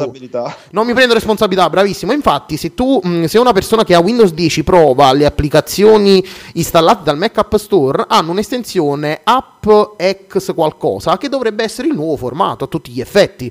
Che appunto prenderà le, mh, diciamo, mh, prenderà appunto sostituzione dell'ex. Che è una cosa fondamentale, per me è una, è una cannonata. Però dobbiamo vedere in che Sì. modo lo fa Microsoft. Perché se si inizia a chiudere come l'App Store di Apple, ragazzi, è finita. cioè, è Allora, finita. Allora, io non, diciamo che non ho mai sviluppato applicazioni di questo peso, quindi non ho mai effettivamente studiato a fondo i- lo store. Però da quello che mi è sembrato di capire, lo store è iniziato con, sì, questo discorso delle sandbox molto strette ed è andato al contrario, cioè a un certo punto Microsoft ha capito che, ok, magari molte applicazioni potevano andare, ma quelle seriamente pesanti, quelli che avevamo bisogno, avevano bisogno di più potere, di più capacità e allora hanno allargato le maglie dando possibilità di interagire quasi come fossi un, un- classico exe ai programmi dello store. Quindi essenzialmente da quello che mi è sembrato di capire qual è la particolarità delle applicazioni dello store? Che a livello di file che servono a far funzionare il programma quindi tutti i file del programma stesso sono appunto in questa sandbox. Quindi sono tutti là un'unica cartella con tutta la roba dentro però poi questo programma ha la possibilità di accedere al resto senza particolari problemi o limitazioni. Mi è sembrato di capire che sia così la situazione. Eh, ni, perché sì, è così, però la cosa pure principale dello store, che io non so se fa anche Apple perché non mi sono informato su questa cosa, non avendolo più sotto mano, non, non posso sperimentare, mentre su Windows sperimento alla grande, eh, è il fatto che ehm, quando tu utilizzi un'applicazione e la vai a installare dal- dall'App Store, Windows fa partire tutta una serie di, di processi di verifica che sugli ex purtroppo al giorno d'oggi, Eh, ora sì, non ho anche capito quello. bene perché, ma è per come proprio è fatto l'ex, perché può essere molto differente tra un programma e l'altro, non può Sì. fare. E tutti quei sistemi di verifica ti permettono, come appunto su Apple in maniera molto più chiusa e ristretta, di non far, ehm, diciamo, far fare alla- all'applicazione eseguibile cosa che non dovrebbe fare. Che è Mm, il sì, principale problema di tutti i sistemi operativi. Cioè, io vado a installare una. Eh, sì. Beh, su un exe effettivamente mi sembra molto difficile da fare perché alla fine è punto exe, è un qualcosa che il sistema operativo può comprendere, però come sia fatto, come sia strutturato, quello che c'è dentro cambia da programma a programma. Cioè, non penso si possa standardizzare un, un controllo su dei file exe nati di fatto in modo libero, cioè perché quando sono nati... per, per essere eseguiti. Bravissimo, ed è per questo che tramite lo store vogliono brasare proprio il concetto di ex e vogliono fare una cosa che mh, diciamo utilizza, ha fatto Apple per iOS. Solo che non so se funziona bene, perché almeno diciamo da quando avevo contentezza io funzionava male. Ovvero, tu quando un'applicazione la, me la invii allo store, eh, non me la devi inviare in maniera eh, già ex, cioè con la sua estensione già pronta, ma stesso Visual Studio, che sarebbe il, il, appunto Sì, l'ambiente sì. di sviluppo di, di Microsoft, similmente a Xcode per Apple, tu me la invii pacchettizzata. Cioè, quindi io sostanzialmente posso andare a vedere tu che cosa hai combinato. E qui naturalmente poi si apre un discorso che potremmo fare qui lungo giorni fra chi deve andare a vedere all'interno delle applicazioni. Però tu già dandomela pacchettizzata, io ho eh, due soluzioni a un problema enorme per quanto mi riguarda. Ovvero, uno, essendo pacchettizzata, io posso andare a vedere tu che cacchio vai a combinare nell'applicazione. Quindi posso avere molto più controllo. Uno. Due, col fatto che è pacchettizzata, se tu hai, che vi devo dire, un Piamo Ableton che sarebbe live, che sarebbe un programma, una DAV audio simile a Logic, quindi per fare produzione musicale, ma viene utilizzata anche nei live. All'interno del suo installer, non so se vi è mai capitato oppure qualcuno l'abbia mai installato, eh, praticamente quando tu lo vai a installare almeno per Windows, tu hai all'interno di un solo applicativo enorme, perché tu hai un, un, un file enorme da, da 5 giga e qualcosa se non mi sbaglio, quando tu lo vai a installare, lui ti attraverso probabilmente 8 schermate di menu, se mm, non mi ricordo male, ma sono anche poche, ti va a chiedere bello, ma tu che c'hai come a livello di Windows? 32 bit, 64 bit, come devi fare, come non devi fare? Mm, se domani mattina Ableton ehm, rilascia la sua versione di live sul, sull'app store, tutta questa cosa se le va a interpellare Scompare. le a- sì, scompare, se le va a interpellare le api del sistema operativo, quindi è una cosa che loro mettono il pacchettizzato 32-64 bit con i cacchi loro e poi se la vede, se la vede il sistema operativo. E questa cosa... In realtà, in realtà il programma non ha nessun controllo da questo punto di vista all'interno dello store perché lo store ha la sua versione compilata di quel programma in 32, 64, ARM e quello che cazzo è. Bravissimo, ogni volta che E tu lo la vai a interpellare... la versione corretta e la installerà, Bravissimo, e quindi senza questa co- roba extra, questa cosa compo- senza problemi. Bravissimo, questa cosa comporterà alla fine um, solo diciamo punti positivi e qualche punto negativo, è giusto, è normale. Però nei punti positivi si annovera che minor carico dei server, quindi tu non ti devi andare a scaricare mille mila giga e poi lasciarli tutti quanti là, minor consumo sulle connessioni, eh, c'hai già tutto pronto e questa cosa secondo me è il modo giusto di, di vederla. Che poi Apple abbia preso questo concetto all'inizio e si sia persa per strada perché la parchettizzazione di, di App Store per quanto riguarda le app dell'iPhone non lo so che fine abbia fatto.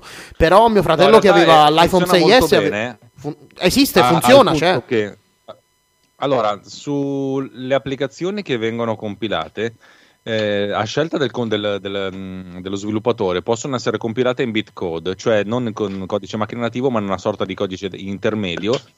E al momento del, del download, eh, a seconda del client, vengono, vengono vengono- cioè, viene scesa l'applicazione che poi viene ricompilata per la giusta versione del sistema operativo. E lo stesso dicasi per le risorse. Il problema è che qui gli sviluppatori, io ti dico dalla parte eh, Apple, cioè iOS e Mac, è lo sviluppatore che deve dire questa è una risorsa che va nella versione eh, di solito si fa questa differenza per la, versione, quella questione grafica uno può mettere tre grafiche diverse a seconda della risoluzione I famosi 2x, 3x, sì, me lo ricordo. questo Esatto, esatto, esatto. C'è lo, è lo sviluppatore che dice cosa fare. A questo punto, al momento del download, l'applicazione, eh, lo lo store si occupa di scaricare le, le- le cose giuste.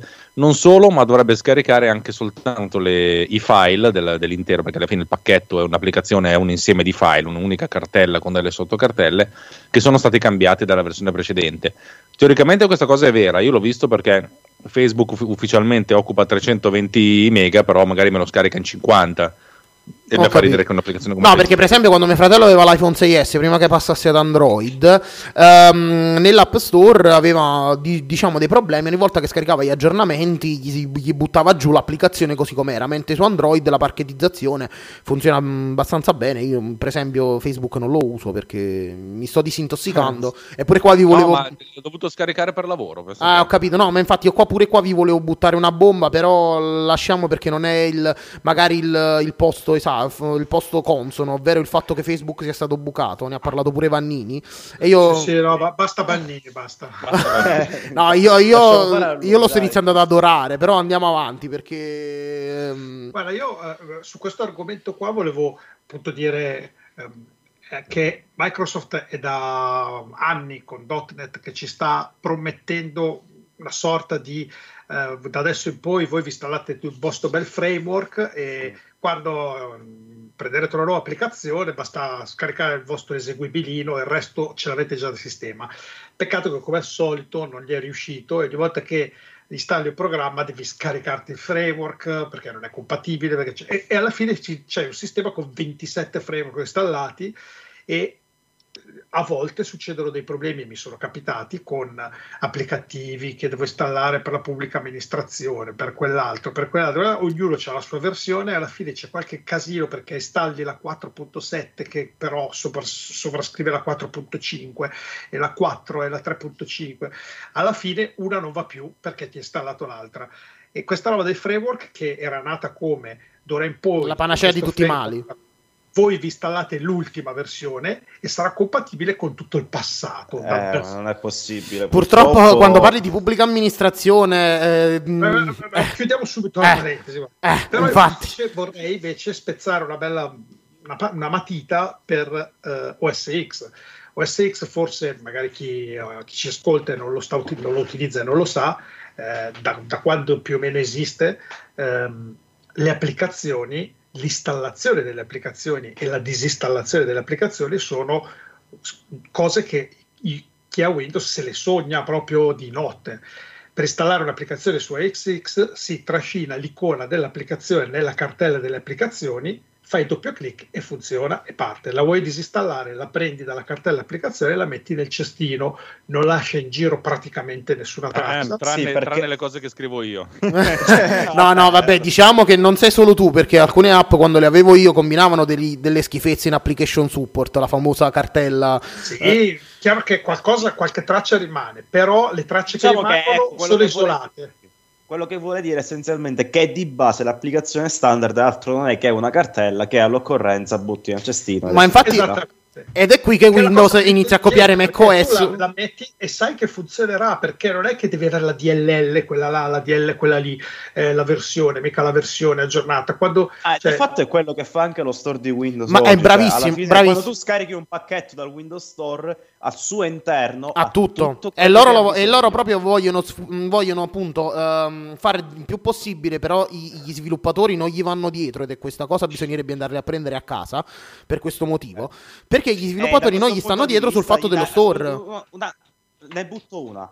Sto- per quanto riguarda la storia gli sviluppatori non gli vanno dietro Telegram. Per PC è un'applicazione che funziona benissimo ma che non è incluse in nessunissima funzione di Windows stesso. Giusto, giusto, giusto. Ma io perciò ti ho detto, Windows col fatto che deve aggregare eh, praticamente la, la maggior parte del, delle masse, si trova questa cosa informe perché almeno da, da, un, da, un, articolo che lessi tempo fa su Tom's Hardware, lasciate stare la testata perché è deprecabile, cacciano certe cazzate che Dio mio eh, ne scampi, però mm, eh, l'idea che avevano fatto loro naturalmente era, era, corretta, ovvero in un mondo perfetto che non esiste, non esisterà mai, eh, purtroppo, purtroppo Windows dovrebbe essere utilizzato in questo modo. Il progetto Windows 10 si va a mh, levare tutti i, diciamo, le componenti legacy che ha al suo interno e che lo rendono Windows sotto certi punti di vista, nel senso eh, a causa dei blocchi ti devi andare a scaricare mille mila cose perché poi la versione uscita... Sì, nel... perché alla fine ad oggi la maggior parte dei problemi di Windows, tra l'altro non sono che problemi legati a tutte le componenti legacy, legacy. che per forza di cose deve avere al suo interno. Bravissimo. Mentre con la pacchettizzazione e con il fatto, eh, loro, mh, il progetto Windows 10, non so se qualcuno l'ha, l'ha visto pure da qualche articolo, articolo sta uscendo anche che vorrebbero fare una virtualizzazione un po' alla rosetta di macOS. Ora Alex e Gatti penso abbiano drizzato le orecchie. Non so se ve lo ricordate il famoso rosetta certo, quando, no. quando uscì Leopard, se non mi sbaglio, giusto? Sì, sì. Eh, ecco, loro vorrebbero no, fare Tiger, Tiger, Tiger. 10.4.4, ah, la giusto, versione del sistema giusto. operativo che era bifronte. Praticamente un, em- Rosetta non era nient'altro che un software che emulava il, il, um, il codice scritto in PowerPC, lo, lo, emulava per funzionare sugli Intel quando Apple fece il famoso cambio da, da IBM PowerPC a um, Intel. Stessa cosa loro vorrebbero fare all'interno dello store, però in una in maniera sandbox organizzata, quindi in un mondo ideale Windows diventa un sistema operativo per farmi capire molto semplicemente tipo Linux, cioè va a pacchetti, a tutti gli effetti lo, lo smembrano, tant'è vero che anche il kernel um, ci, si sta modularizzando ed è questa appunto un altro, un'altra uh, personale cosa che volevo buttare qui e volevo sapere um, voi che cosa ne pensavate.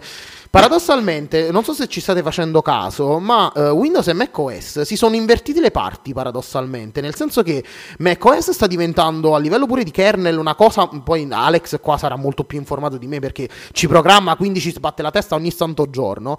macOS Beh, sta il kernel divent... è molto in basso rispetto a quello che faccio io. Eh. Ok, però diciamo penso che tu ne abbia una, un, un'idea idea, almeno da quello che sto vedendo, macOS sta diventando una cosa monolitica, un sempre più infognato di roba all'interno, sempre più cicciotto, mentre Windows con il fatto del progetto Windows 10 per cui liberiamoci dal male assoluto che era tutta la situazione NT che aveva tutto uno strascico da Windows 95, problemi vari, eh, ripuliamo tutto, pacchettizziamo in modo che il sistema diventa limpido e modulare, simile a Linux, perché Linux eh, questa è la sua forza alla fine, che è un sistema completamente modulare, cioè sopra al kernel ci puoi montare che cacchio ti pare. Mentre macOS sta diventando una cosa monolitica che eh, sta diventando sempre più farraginosa. Sono io che ho questa visione oppure probabilmente mi sto facendo un film... Allora, eh, sì. Lato Windows ti posso dare ragione perché alla fine è la stessa impressione che sto avendo io, quindi che si sta andando verso sempre questa maggiore modularità, me- maggiore ottimizzazione e non posso che esserne felice.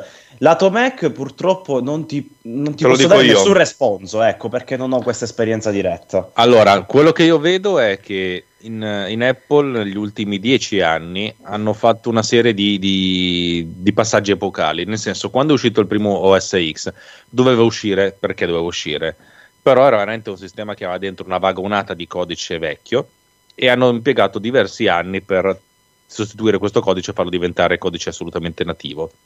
Eh, una volta fatto questa prima transizione hanno cominciato a cambiare un sacco di framework sottostanti per dirti QuickTime a un certo dieci anni fa hanno detto sai che c'è QuickTime è stato bello l'abbiamo inventato noi è stato, è stato una cosa fondamentale rifacciamolo da zero e hanno, hanno, hanno scritto eh, AV Foundation pensata t- tagliando fuori tutti i codec precedenti e tenendosi 5 codec di quelli che c'erano, cioè di vari ProRes e eh, DV per dirti, eccetera, eccetera, e poi per H264, beh, tutto il resto lo facciamo completamente nuovo. Quello per il video, lo stesso per l'audio. E man mano stanno sostituendo dei framework vecchi con quelli nuovi, però ci sono dei momenti in cui ci sono tutte e due. Per, per esempio, eh, questa versione del sistema operativo è la prima che non, ha, non, ha, cioè non supporterà più eh, OpenGL. Cioè, OpenGL lo puoi usare, però non è più insistito dentro il sistema operativo. Ci è rimasto dentro per anni. Quando ha detto è arrivato Metal, da ora in avanti, cioè, scordatevelo, l'ho deprecato. Sai che i programmatori finché non trovano la, che non compila più non deprecano un cazzo. eh, stesso dicasi per l'audio. L'audio ha, ha, ha avuto un, un, sacco di rivoluzioni. Adesso non ve le racconto perché però c'è un sacco, guardandosi anche i vecchi keynote si vede quanto, quanto hanno lavorato. Mi state sentendo? Sì, sì, sì. sì, sì. Eh, no, non vedevo la forma d'onda. E, e così per tutte le, tutte le, parti del sistema operativo. Eh, stanno mm, cambiando un sacco di cose, per cui adesso è ovvio che è grande, proprio, sarà un, una sorta di fisarmonica, si ingrandisce adesso per abbassare, per, per stringersi. Eh, molte cose sono, sono, messe a livello di sistema operativo tipo framework, che, eh, tipo Accelerate, che è il framework di accelerazione che ha dentro delle, sei gruppi di API che servono a tutto, tra cui anche l'intelligenza artificiale, perché c'è tutto un grosso lavoro su, su queste robe qui. E, e, il motivo per cui è così è perché stanno cercando di uniformare quanto più possibile eh, l'architettura eh, perlomeno a livello di astrazione dell'hardware di, del, di Mac e di iOS. Ma senza, non ne fanno tante, tanto mistero, anzi hanno detto stiamo, stiamo lavorando un'interfaccia per cui le chiamate di sistema che funzionano su iOS possono funzionare anche su Mac con quella roba che hanno chiamato Marzipan ma poi si chiamerà in un altro modo.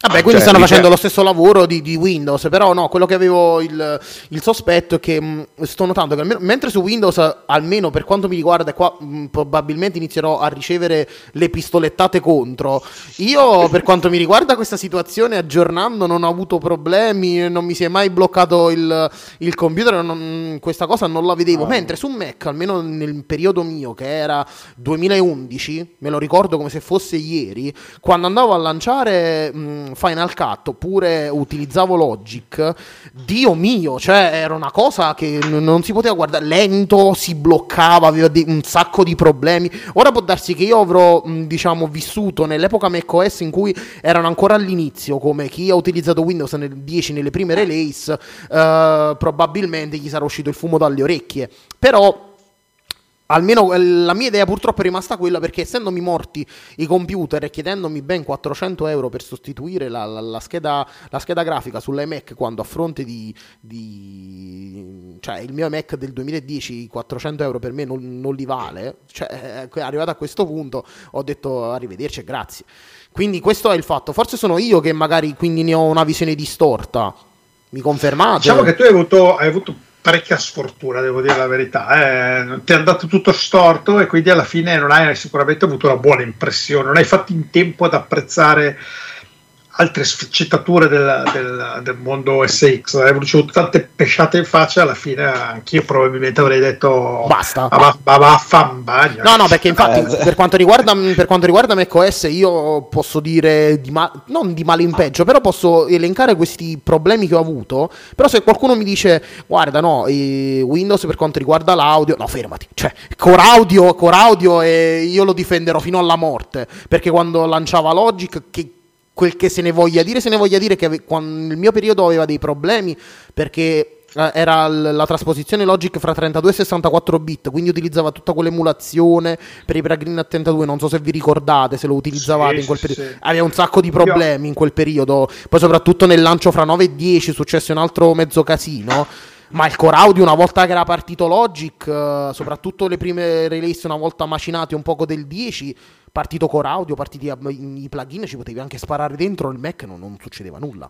E paradossalmente qui mi volevo un attimo agganciare velocemente, poi non parlo più, ripeto, perché sto parlando tantissimo stasera, perdonatemi, um, relativo a quello che mi è capitato, ovvero io Um, ho girato nel mondo appunto della produzione musicale, ci giro ancora perché ci stanno dei. essendo quello tecnico, mi vengono a chiamare di solito quando succedono i problemi in generale. Ed avendo avuto sempre un substrato di amicizie per quanto riguarda DJ, produttori musicali in generale, una cosa che ho notato è che, per esempio, durante le live uh, Logic ha sempre creato problemi, oppure Core Audio, che appunto sarebbe tutta la gestione audio, mm, urlatemi se sto sbagliando, quindi tutta l'implementazione audio di macOS per quanto riguarda appunto schede, schede audio, tutte queste cose qua, Core Audio andava perfetto per produrre, cioè tipo Logic oppure qualunque programma a, con cui ci andavi a lavorare. Quando però andavano a fare le live, cioè quindi andavano in discoteca e dovevano appunto fare i programmi di mixaggio, ora non so se il, pro, se il problema qui è Native Instrument e chi conosce Native Instrument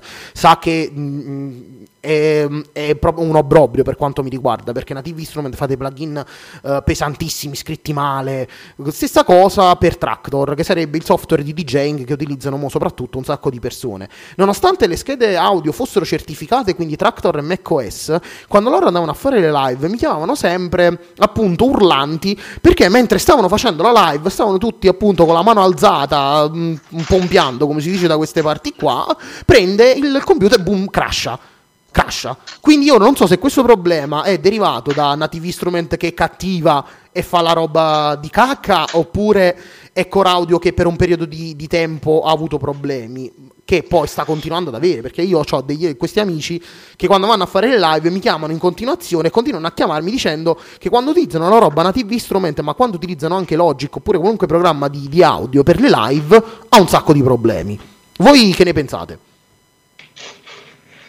Ma io onestamente di live ho fatto pochissimo e quindi eh, conosco anche pochi che ne fanno e non ho, non ho molte notizie. L'unica cosa che posso dire eh, è che conosco invece diversi che hanno studi di registrazione e poi vabbè seguo anche dei, dei podcast eccetera di gente che fa audio.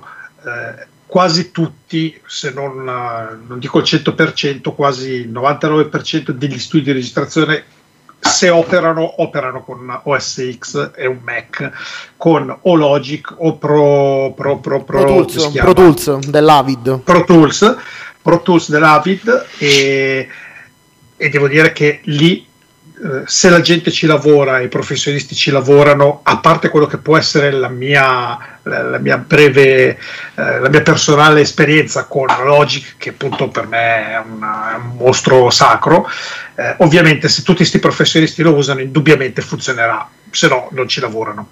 Eh, sul live invece vedo, più che altro vedo in tv, vedo i DJ, vedo tutti hanno sempre un Mac che non si capisce se ce l'hanno per fighezza, perché si accende la mela dietro e fa figo, però in realtà sotto insieme sotto sta girando Windows o non si sa.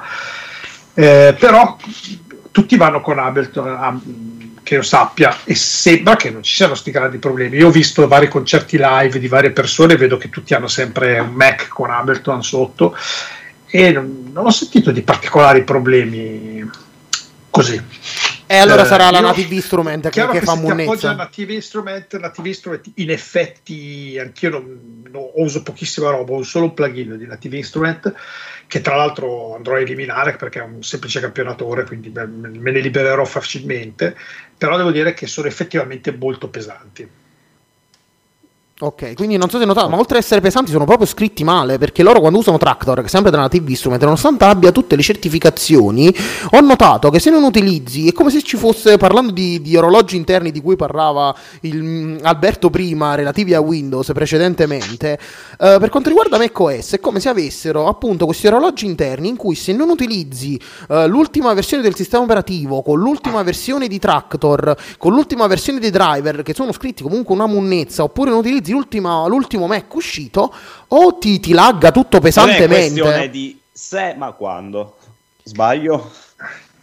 No, ehm, non ti so dire perché a me, per quanto mi riguarda, se non hai tutte le ultime versioni con l'ultimo Mac, be- l'ultimo Mac bello fiammeggiante e tutto, hanno solo problemi. Uh, kernel panic, ehm, tractor che crasha, eh, il campionatore che non funziona. Tant'è vero che mio fratello, quando t- utilizzava il mio MacBook appunto per fare i live, da quando ha visto pure in serate importanti, magari con, con, mh, diverse, mh, con più di qualche centinaio di persone in un locale, tu stai tutto là facendo la tua performance, che poi comunque mh, quello purtroppo succede che in queste serate ci stanno anche del- dei pro- de- delle persone di alcune etichette, perché almeno l'underground, perché lui fa techno, l'underground così funziona, cioè tu ti inviti il, il produttore dell'etichetta, ti, mm, ti senti in live, eh, cacci qualche demo, come si faceva un po' di tempo fa, se piace ti prende.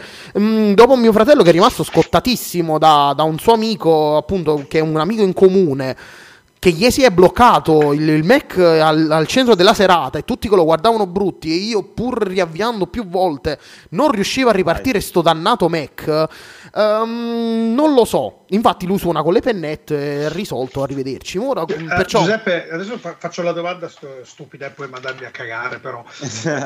I, i- i programmi eh, installati sono di provenienza certificata? Sì, sì, sì, sì, no, no, no, questo sì, questo sì. Sta- Tranne in alcuni casi che erano, che erano di provenienza torrentizzata, avevano, è questo che quello che mi fa, diciamo, inceppare, perché se tu contatti pure sui forum la Native Instrument, loro, ti, loro ti rispondono, ti rispondono peggio di, di Apple al Genius Bar alcune volte, cioè ti fanno proprio venire voglia di prenderli da dietro il bancone e prenderli a pugni quando ti cacciano certe risposte al Genius Bar, non so se vi è mai capitato. Delle- Assolutamente sì. delle risposte stupide proprio. Eh, la Native Instrument ti risponde: No, ma noi abbiamo fatto i nostri test e funziona tutto. Ma come funziona tutto? Se, se, mi- se c'ho il video, ti ho fatto vedere il video che mi si blocca il Mac in una serata importante, mi crasha tutto, ti mando i log perché io poi, naturalmente, sempre con quest'anima nerd inside, mi vado a salvare i log. Quei perché- log li cestinano direttamente senza Vabbè, ma- manco ma- ma voi, dov- ma voi- dovete capire che le persone che di, di- di prima linea che voi interrogate sono de- dei signor nessuno che seguono un protocollo. Cioè, tu gli dici: Buongiorno, guardi, io ho questo errore, mi capita sta roba,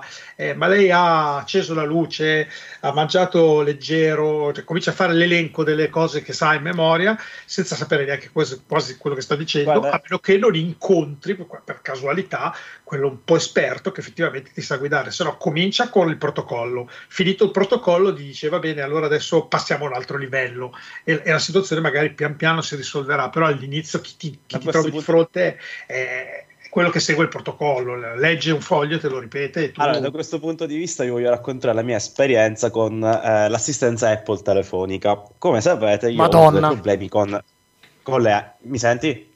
Sì, sì, sì, no, no, stavo imprecando, Madonna, perché ho avuto pure io. Eh. eh, No, ma no, no. Eh, allora, io ho avuto appunto questi problemi con le AirPods, allora chiamo l'assistenza, gli faccio sì, buongiorno, e tutte le convenienti cose del solito, dico ho problemi con queste AirPods.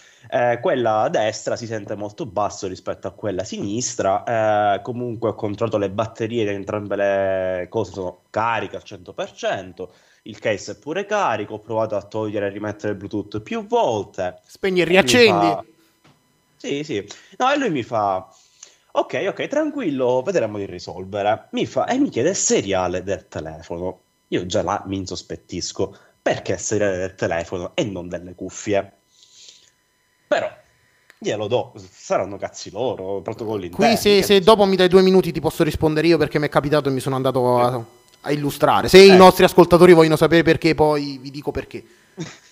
Ok, eh, allora, comunque finisco velocemente. Io do questo seriale e lui mi fa: Guarda, ti metto un attimo in attesa che devo completare delle procedure. Si mette, c'è la suoneria là. Dopo un po' riprende il telefono. Ma mi scusi, ah, erano le AirPods con il Bluetooth o quelle col cavo? Apriti cielo, apriti cielo. tempo- lui per tutto il tempo credeva che io avessi problemi con le cuffie col cavo. E avrei, avrei parlato male. Al posto di AirPod ha capito AirPod.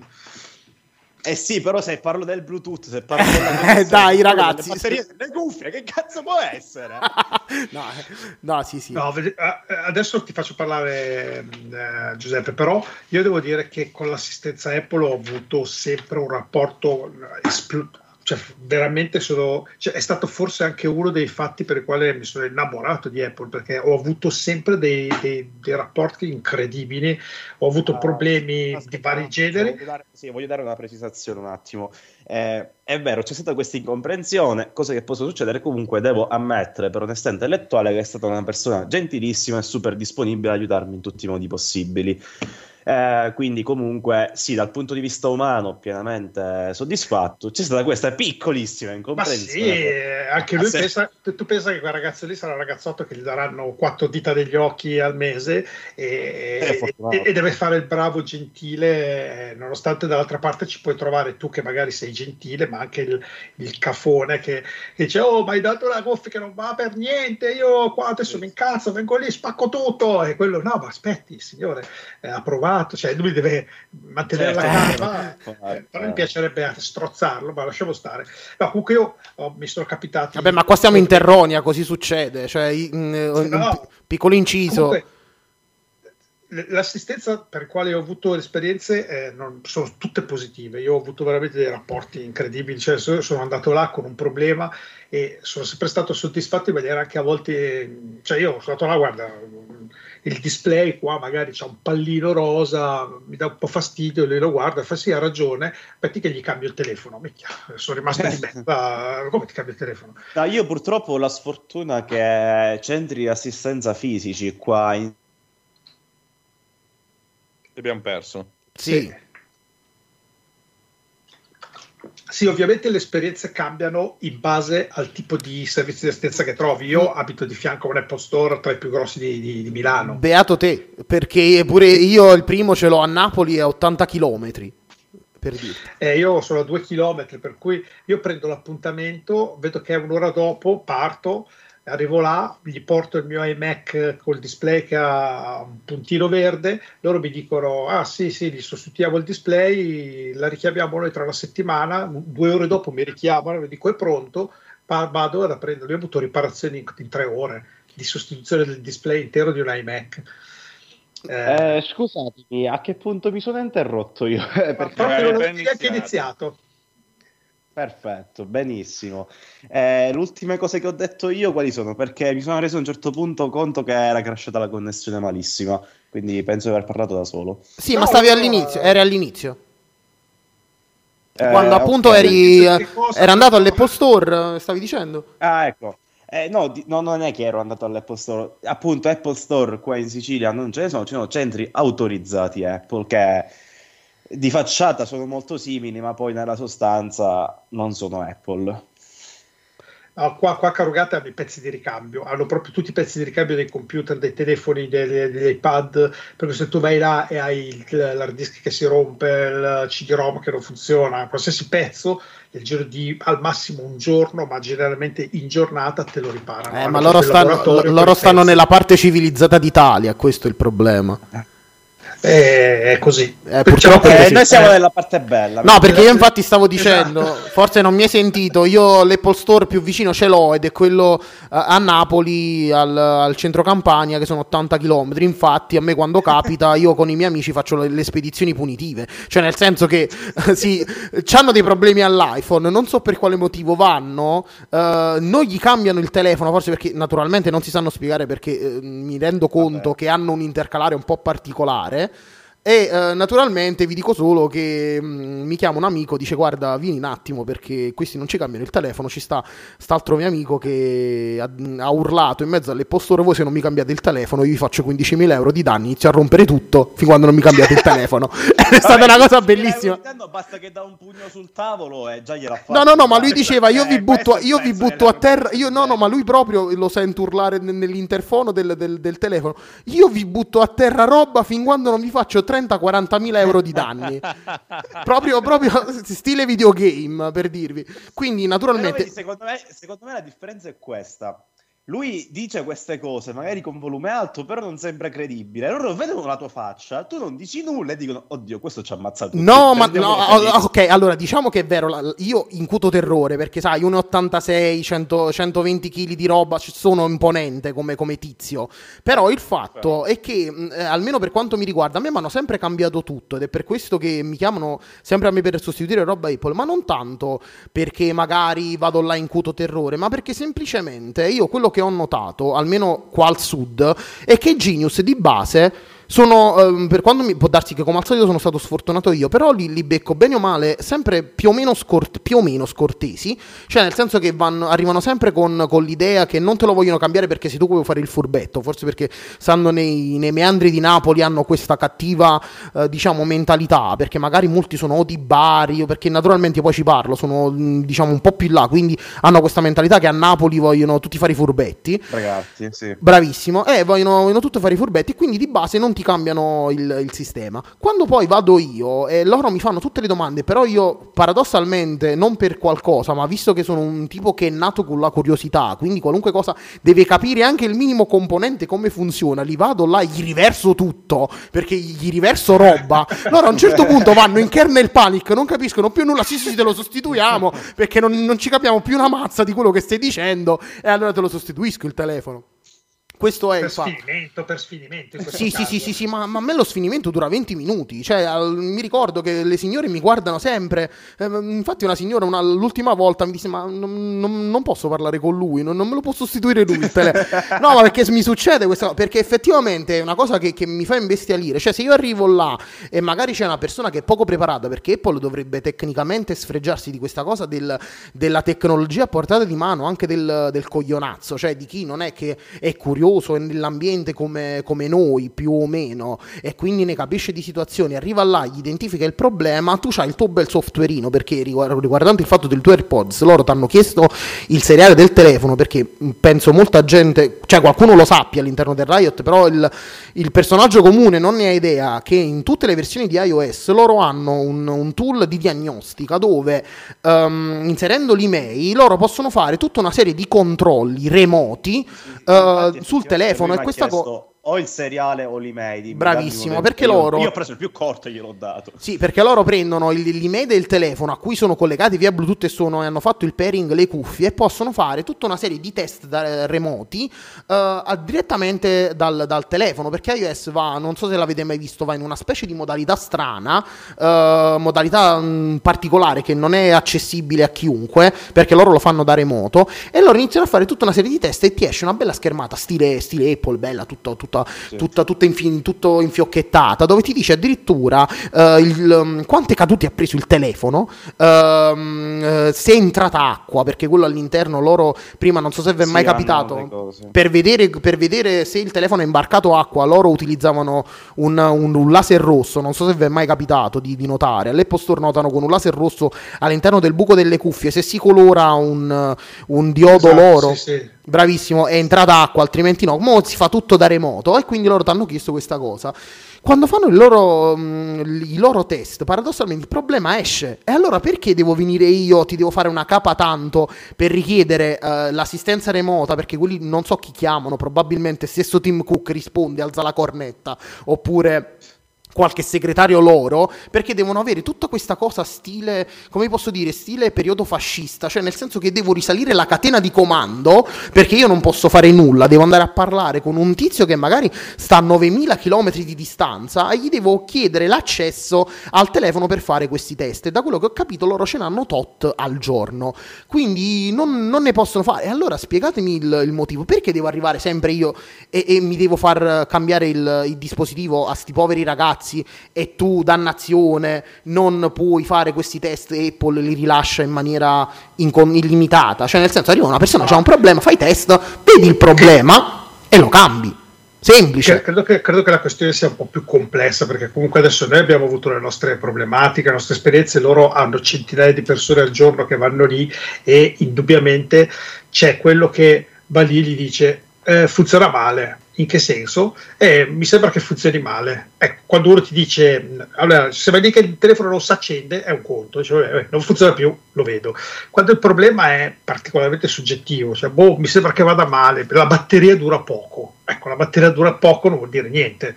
Lo, c'è un problema la batteria, dura troppo poco e ne sento tanti di gente che arrivano e dicono, ma l'altra volta mi sembrava che funzionava meglio, adesso funziona peggio e lui, e tu vedi questi poveri cristi che devono dargli retta a questo qua. In che senso? Eh, non lo so, mi sembrava che funzionava più velocemente, era più veloce, adesso è più lento. Va bene, allora quelli cominciano a fare diagnostica, però se la diagnostica dice che va tutto bene, come fai a spiegare a questo che va bene o no? Eh no, ma qua è giustissimo, qua mi trovi d'accordissimo. Beh, per dirti ci sta gente che non riesce manco ad azionare lo sciacquone del cesso, però arrivato a questo punto n- non penso che cioè, faccia sia questa la problematica. La problematica che dicevo no, io. No, no, no, io ho capito, però. Che loro si trovano di fronte a clienti che ne sanno, problemi reali è un sacco di rumore, è un rumore difficile da gestire. Giustissimo, però paradossalmente, forse perché mi è capitato a me, quindi io ho il mio metro di giudizio che è nulla rispetto al volume che può entrare un Apple Store e ne sono cosciente, ma non so per quale motivo, almeno soprattutto al, al centro Apple Store Campania, visto che Racuglia conosce Tim Cook, fate qualche controllo al centro Apple Store Campania, possibilmente, grazie.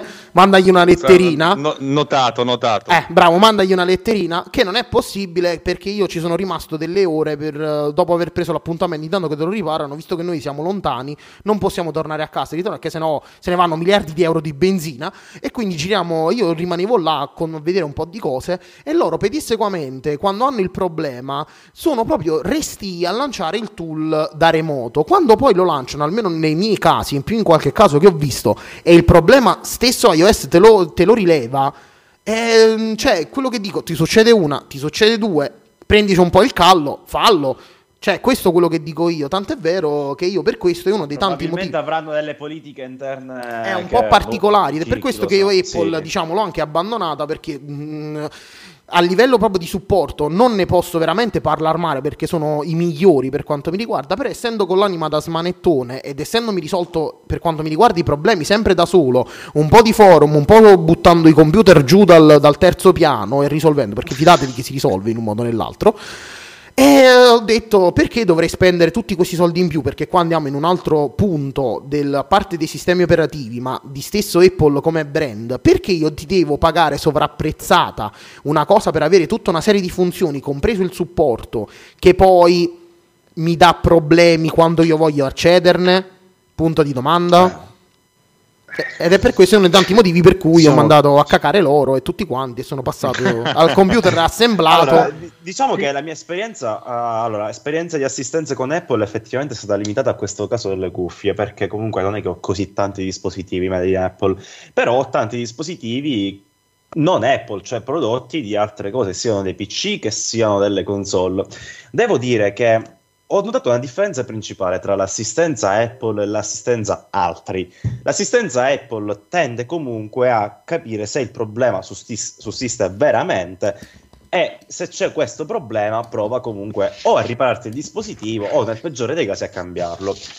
L'assistenza che ricade tu, cioè, tutti gli altri, di solito per quella che è la mia esperienza, fa tutti i test preliminari via telefono, dal remoto, prova di qua, prova di là. Se non si risolve il problema, ok, domani ti arriva il corriere a casa e te lo cambiamo. Cioè, è paradossalmente meno completa, però comunque se non si risolve non si fanno problemi e te lo cambiano senza problemi. Cioè, per farti un esempio, io ho avuto dei problemi con la Switch, ho chiamato, ho detto un problema, eh, ok, dammi i tuoi dati che ti mandiamo il corriere.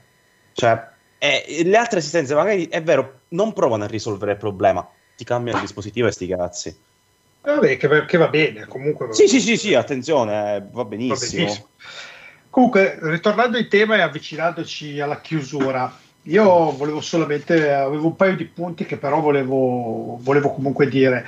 Eh, sì, pure io effettivamente eh, ho un paio di punti che ci tengo particolarmente. Nel rispetto dei due sistemi operativi che eh, stiamo cercando in qualche modo stasera di, di, di, di metterli uno di fronte all'altro, eh, ricordiamoci comunque sempre che uno dei due, cioè OS X, è un sistema operativo che gioca in casa mentre esatto, invece Windows gioca sempre fuori casa. Questa è una cosa che molti non considerano.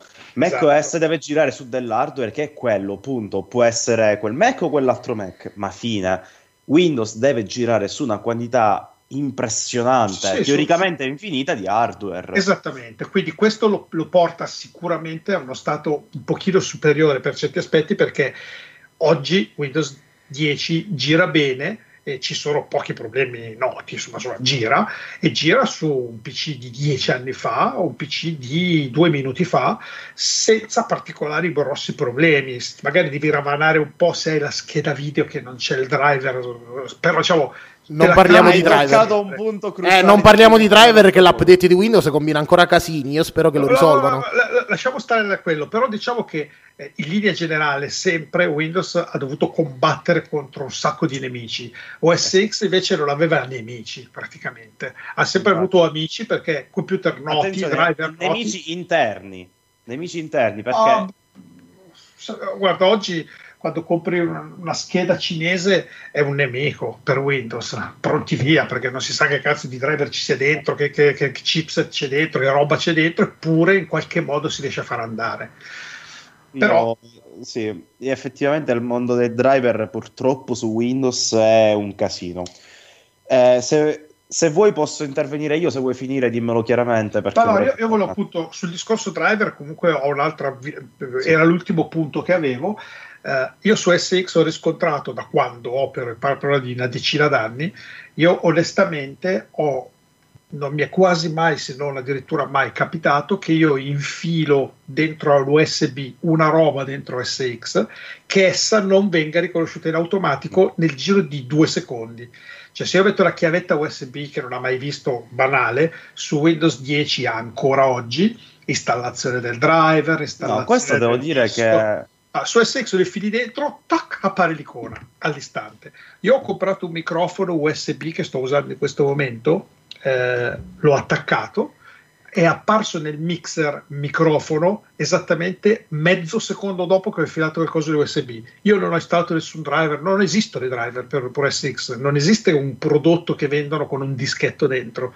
Tu no, allora, gli, dischetti, ma, gli dischetti non si trovano più neanche per i prodotti. Ma no, parlo di dischetti per dire che me li scarico o se li scarica, sì, sì, eccetera. Al limite, con qualche stampante un po' particolare, bisogna scaricare il suo driver, ma in linea generale, qualsiasi cosa ci attacchi devo dire che sono rimasto sempre abbastanza con la bocca aperta perché oh, attacchi e va e sono sempre qualsiasi cosa ho comprato, attaccato e sempre andato. Con Windows non è sempre così. Allora, sì, a questo punto voglio intervenire io perché è un argomento che mi sta, come dire, diciamo a cuore, diciamo. Eh, per quanto riguarda Windows 10, devo dire che il 95% della roba che ci attacchi funziona. Non ha problemi, sì, magari c'è qualche secondo che ti dice installazione, però effettivamente funziona. Le cuffie che sto utilizzando ora sono delle cuffie USB con una, quindi una loro piccola schedina, attaccato, andata senza problemi. Molti dispositivi hanno sì i loro driver che tu puoi opzionalmente installare, che ti dà magari qualche ottimizzazione in più, qualche roba in più, però di base Windows c'ha abbastanza tutto. Dove sta il problema? Quando, arrivano, quando arriva l'hardware strano. L'hardware strano è la mia scheda video, quella nel mio portatile.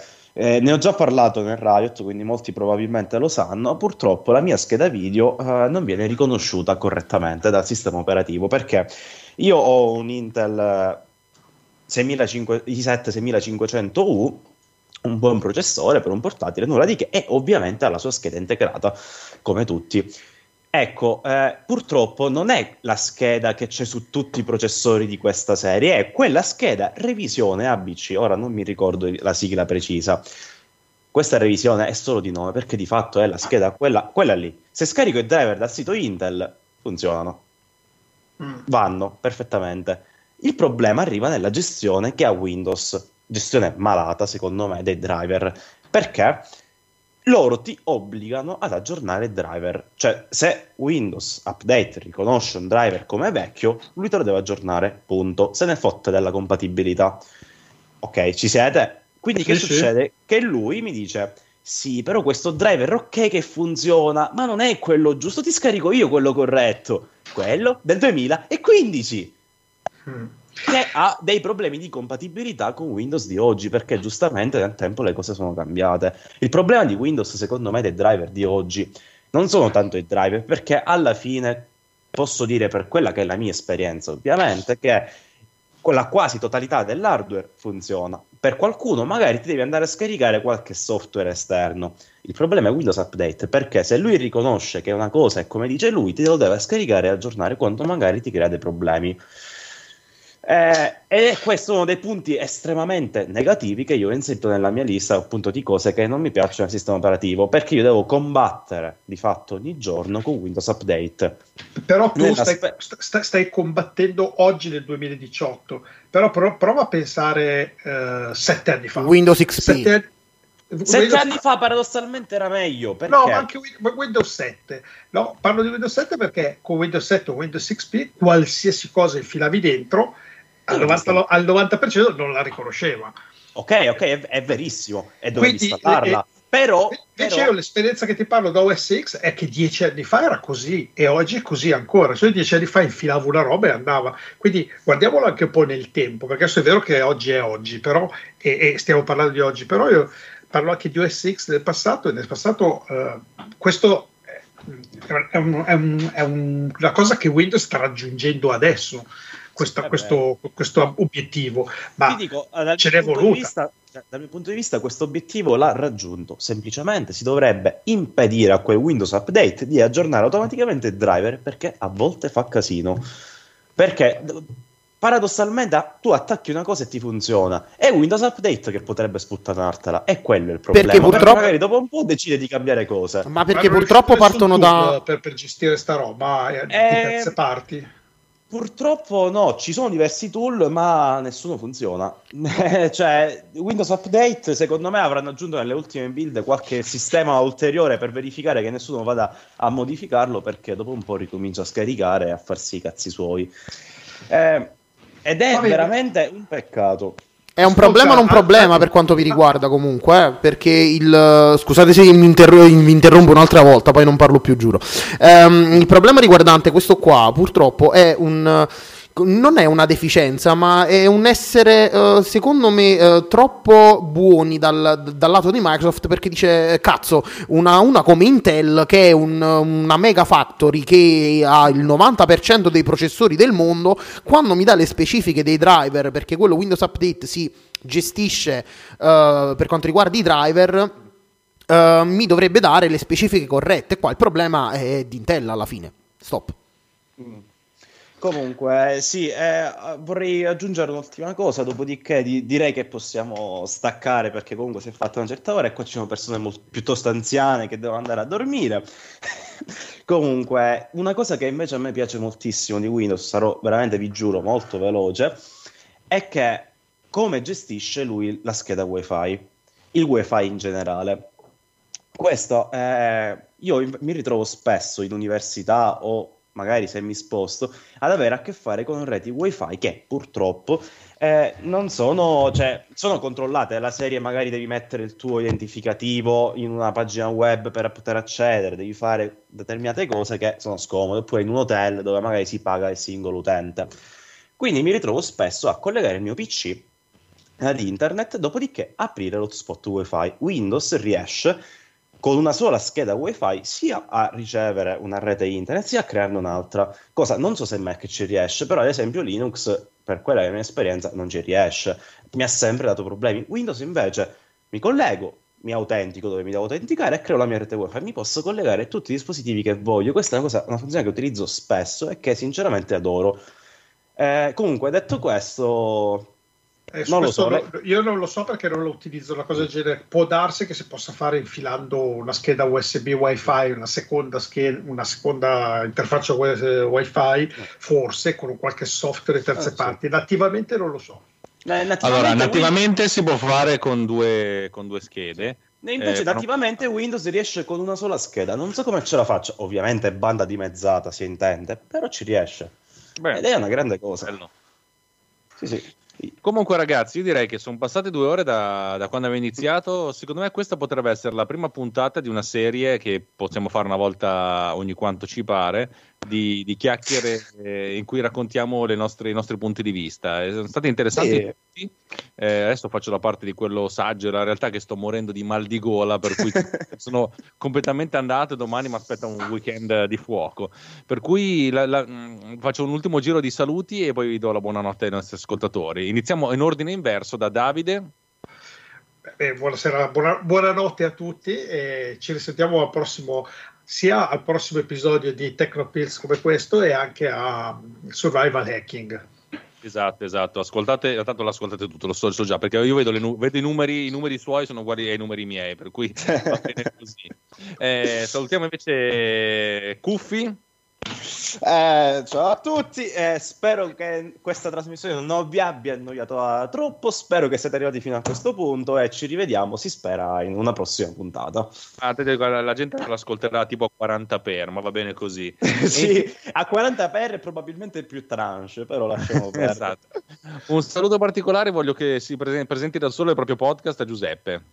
Grazie a tutti per aver ascoltato i miei sproloqui, perché effettivamente ho monopolizzato un po' troppo la discussione. Sì, il, il podcast che sto seguendo e che non volevo fare pubblicità perché eh, io lo vedo come un utility, un servizio più che altro che è Caffè Riot, ovvero ogni tanto, purtroppo non stanno uscendo puntate contigue perché sto pieno di impegni, a parte che Riot ultimamente, almeno in questi due giorni, è stato un po' fiacco, ehm, appunto è un- non è nient'altro che eh, una revisione veloce, tipo pillole, mm, in maniera molto veloce e goliardica soprattutto, di quello che viene detto al- all'interno del Riot. Io volevo ringraziare, diciamo, chi ci sta ascoltando stasera, ma soprattutto ascolta anche Caffè Riot. Ah, parliamoci chiaro, allora il, tua- il tuo podcast, eh, se così vogliamo chiamarlo, non lo ascoltiamo per i riassunti, parliamoci chiaramente, ne potrebbe fre- fregare meno di niente.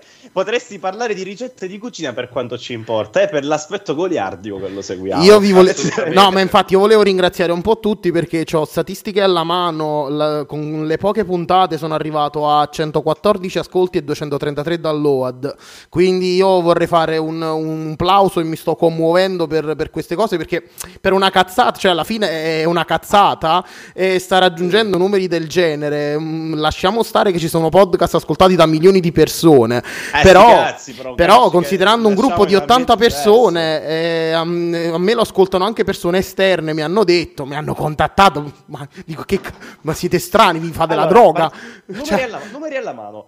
Quanti ascoltatori hai mediamente? Scusami. eh, in questo momento ascolti diretti sono pochi, sono una decina, però molti download. Eh, 30-35, quindi una buona fetta de- del Riot eh, ascolta. Ecco, rispetto- considera che ho iniziato a fare pubblicità da poco perché per adesso c'è gli ascoltatori dovrebbero essere quelli che frequentano il Riot e siccome Infatti. facciamo un conto di mettere che la, della metà delle persone che non, ah, è iscritta al gruppo ma, non, non- ma non ci, non ci- non ci vive come noi praticamente ti ascoltano tutti il Sì, tuo tutti, target quelli, tutti quelli che 100%. cono- tutti quelli che hanno letto messaggi su quel podcast ti ascoltano. Eh, infatti io ringrazio anche Alex per la pubblicità, cioè ver- veramente non, lo- non so che dire perché io sono un po' come lui, sono allergico a- ai complimenti anche perché probabilmente abbiamo forse avuto la stessa infanzia, ovvero da piccoli, almeno per quanto mi riguarda, e ancora oggi, eh, a partire dai genitori, da, da- chi gli sta intorno, gli dicevano che qualunque cosa facevano o, o non serviva un cazzo oppure era stupida perché magari non la capivano, quindi arrivato a questo punto eh, siamo diventati allergici ai complimenti e guardiamo sempre con aria di sospetto chi ce li fa.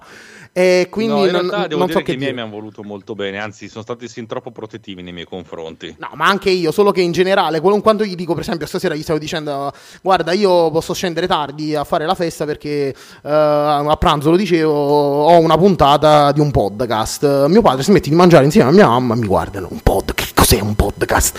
Eh, ma no, niente, eh, sai, io l- l- me Una ne so- religione. Sì, sì, no, no, io, no, io me ne sono uscito molto, molto semplicemente dicendo come, come mio fratello ha il suo gruppo di pazzi, io ho il, il mio gruppo di pazzi che, con- che capiscono quello che dico, con cui mi trovo e con cui facciamo dei ragionamenti simili, solo che i- gli amici di mio fratello non, non servono praticamente a nulla.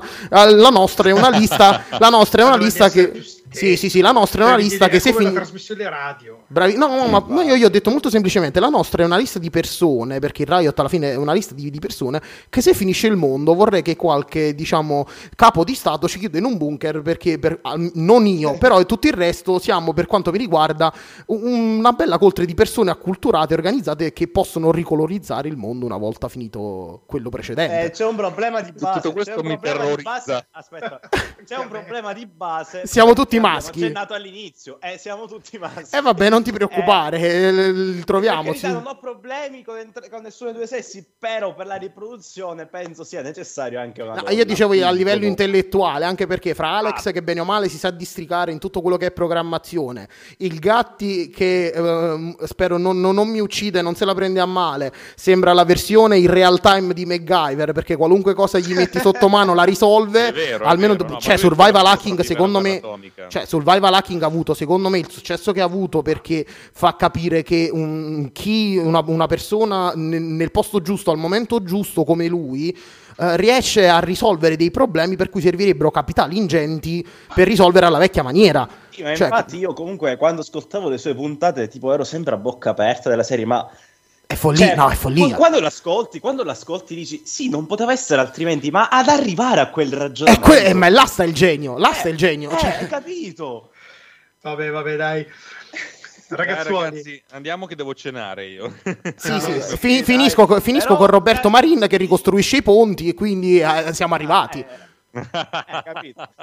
Comunque voglio farti una domanda, ma la pubblicità eh, quanto l'hai pagata? La pubblicità che ti ha fatto Alex, quanto l'hai pagata? No, basta, hai fatto- a lui gli ho fatto un ben altro, ben altro regalo e lo scoprirete presto. Bravo, spero. bravo, eh, sì. appunto, mi sa che riguarda quella conversazione che avete avuto, ma eh, siamo curiosi.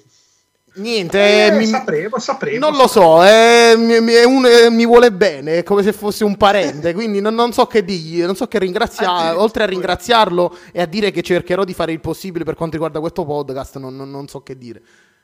Cercheremo di migliorare. Va bene, va bene, dai. Dai, dai, se no ragazzi. qua c'è un Alex che muore. Buonanotte a tutti. Buonanotte. Ci vediamo a brevissimo, in qualche modo. Ok. Ciao, ciao. Ciao, Ciao. buonanotte, ciao, ciao.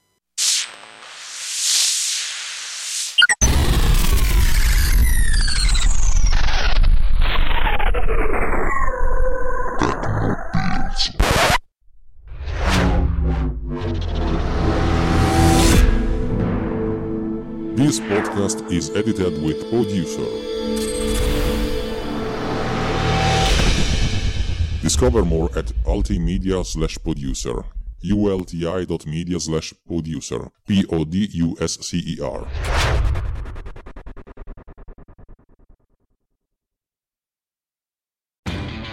Lowe's knows you'll do spring right by saving on what you need to get your lawn and garden in shape. We do it right too, with deals to help you save every day, like four bags of premium mulch now for just $10. And buy one one and a half cubic foot bag of Miracle Grow vegetable and herb garden soil. Get a Bonnie Basics plant for free. Whatever's on your spring to do list, do it right for less. Start with Lowe's. Offers valid through 5 1 while supplies last. Bonnie offer valid on select 11.8 ounce pots. Valid in store only. See store for details. U.S. only. Excludes Alaska and Hawaii. Lowe's knows you'll do spring right by saving on what you need to get your lawn and garden in shape. We do it right too, with deals to help you save every day, like four bags of premium mulch now for just $10. And buy one one and a half cubic foot bag of Miracle Grow vegetable and herb garden soil. Get a Bonnie Basics plant for free. Whatever's on your spring to do list, do it right for less. Start with Lowe's. Offers valid through 5 1 while supplies last. Bonnie offer valid on select 11.8 ounce pots. Valid in store only. See store for details. U.S. only. Excludes Alaska and Hawaii.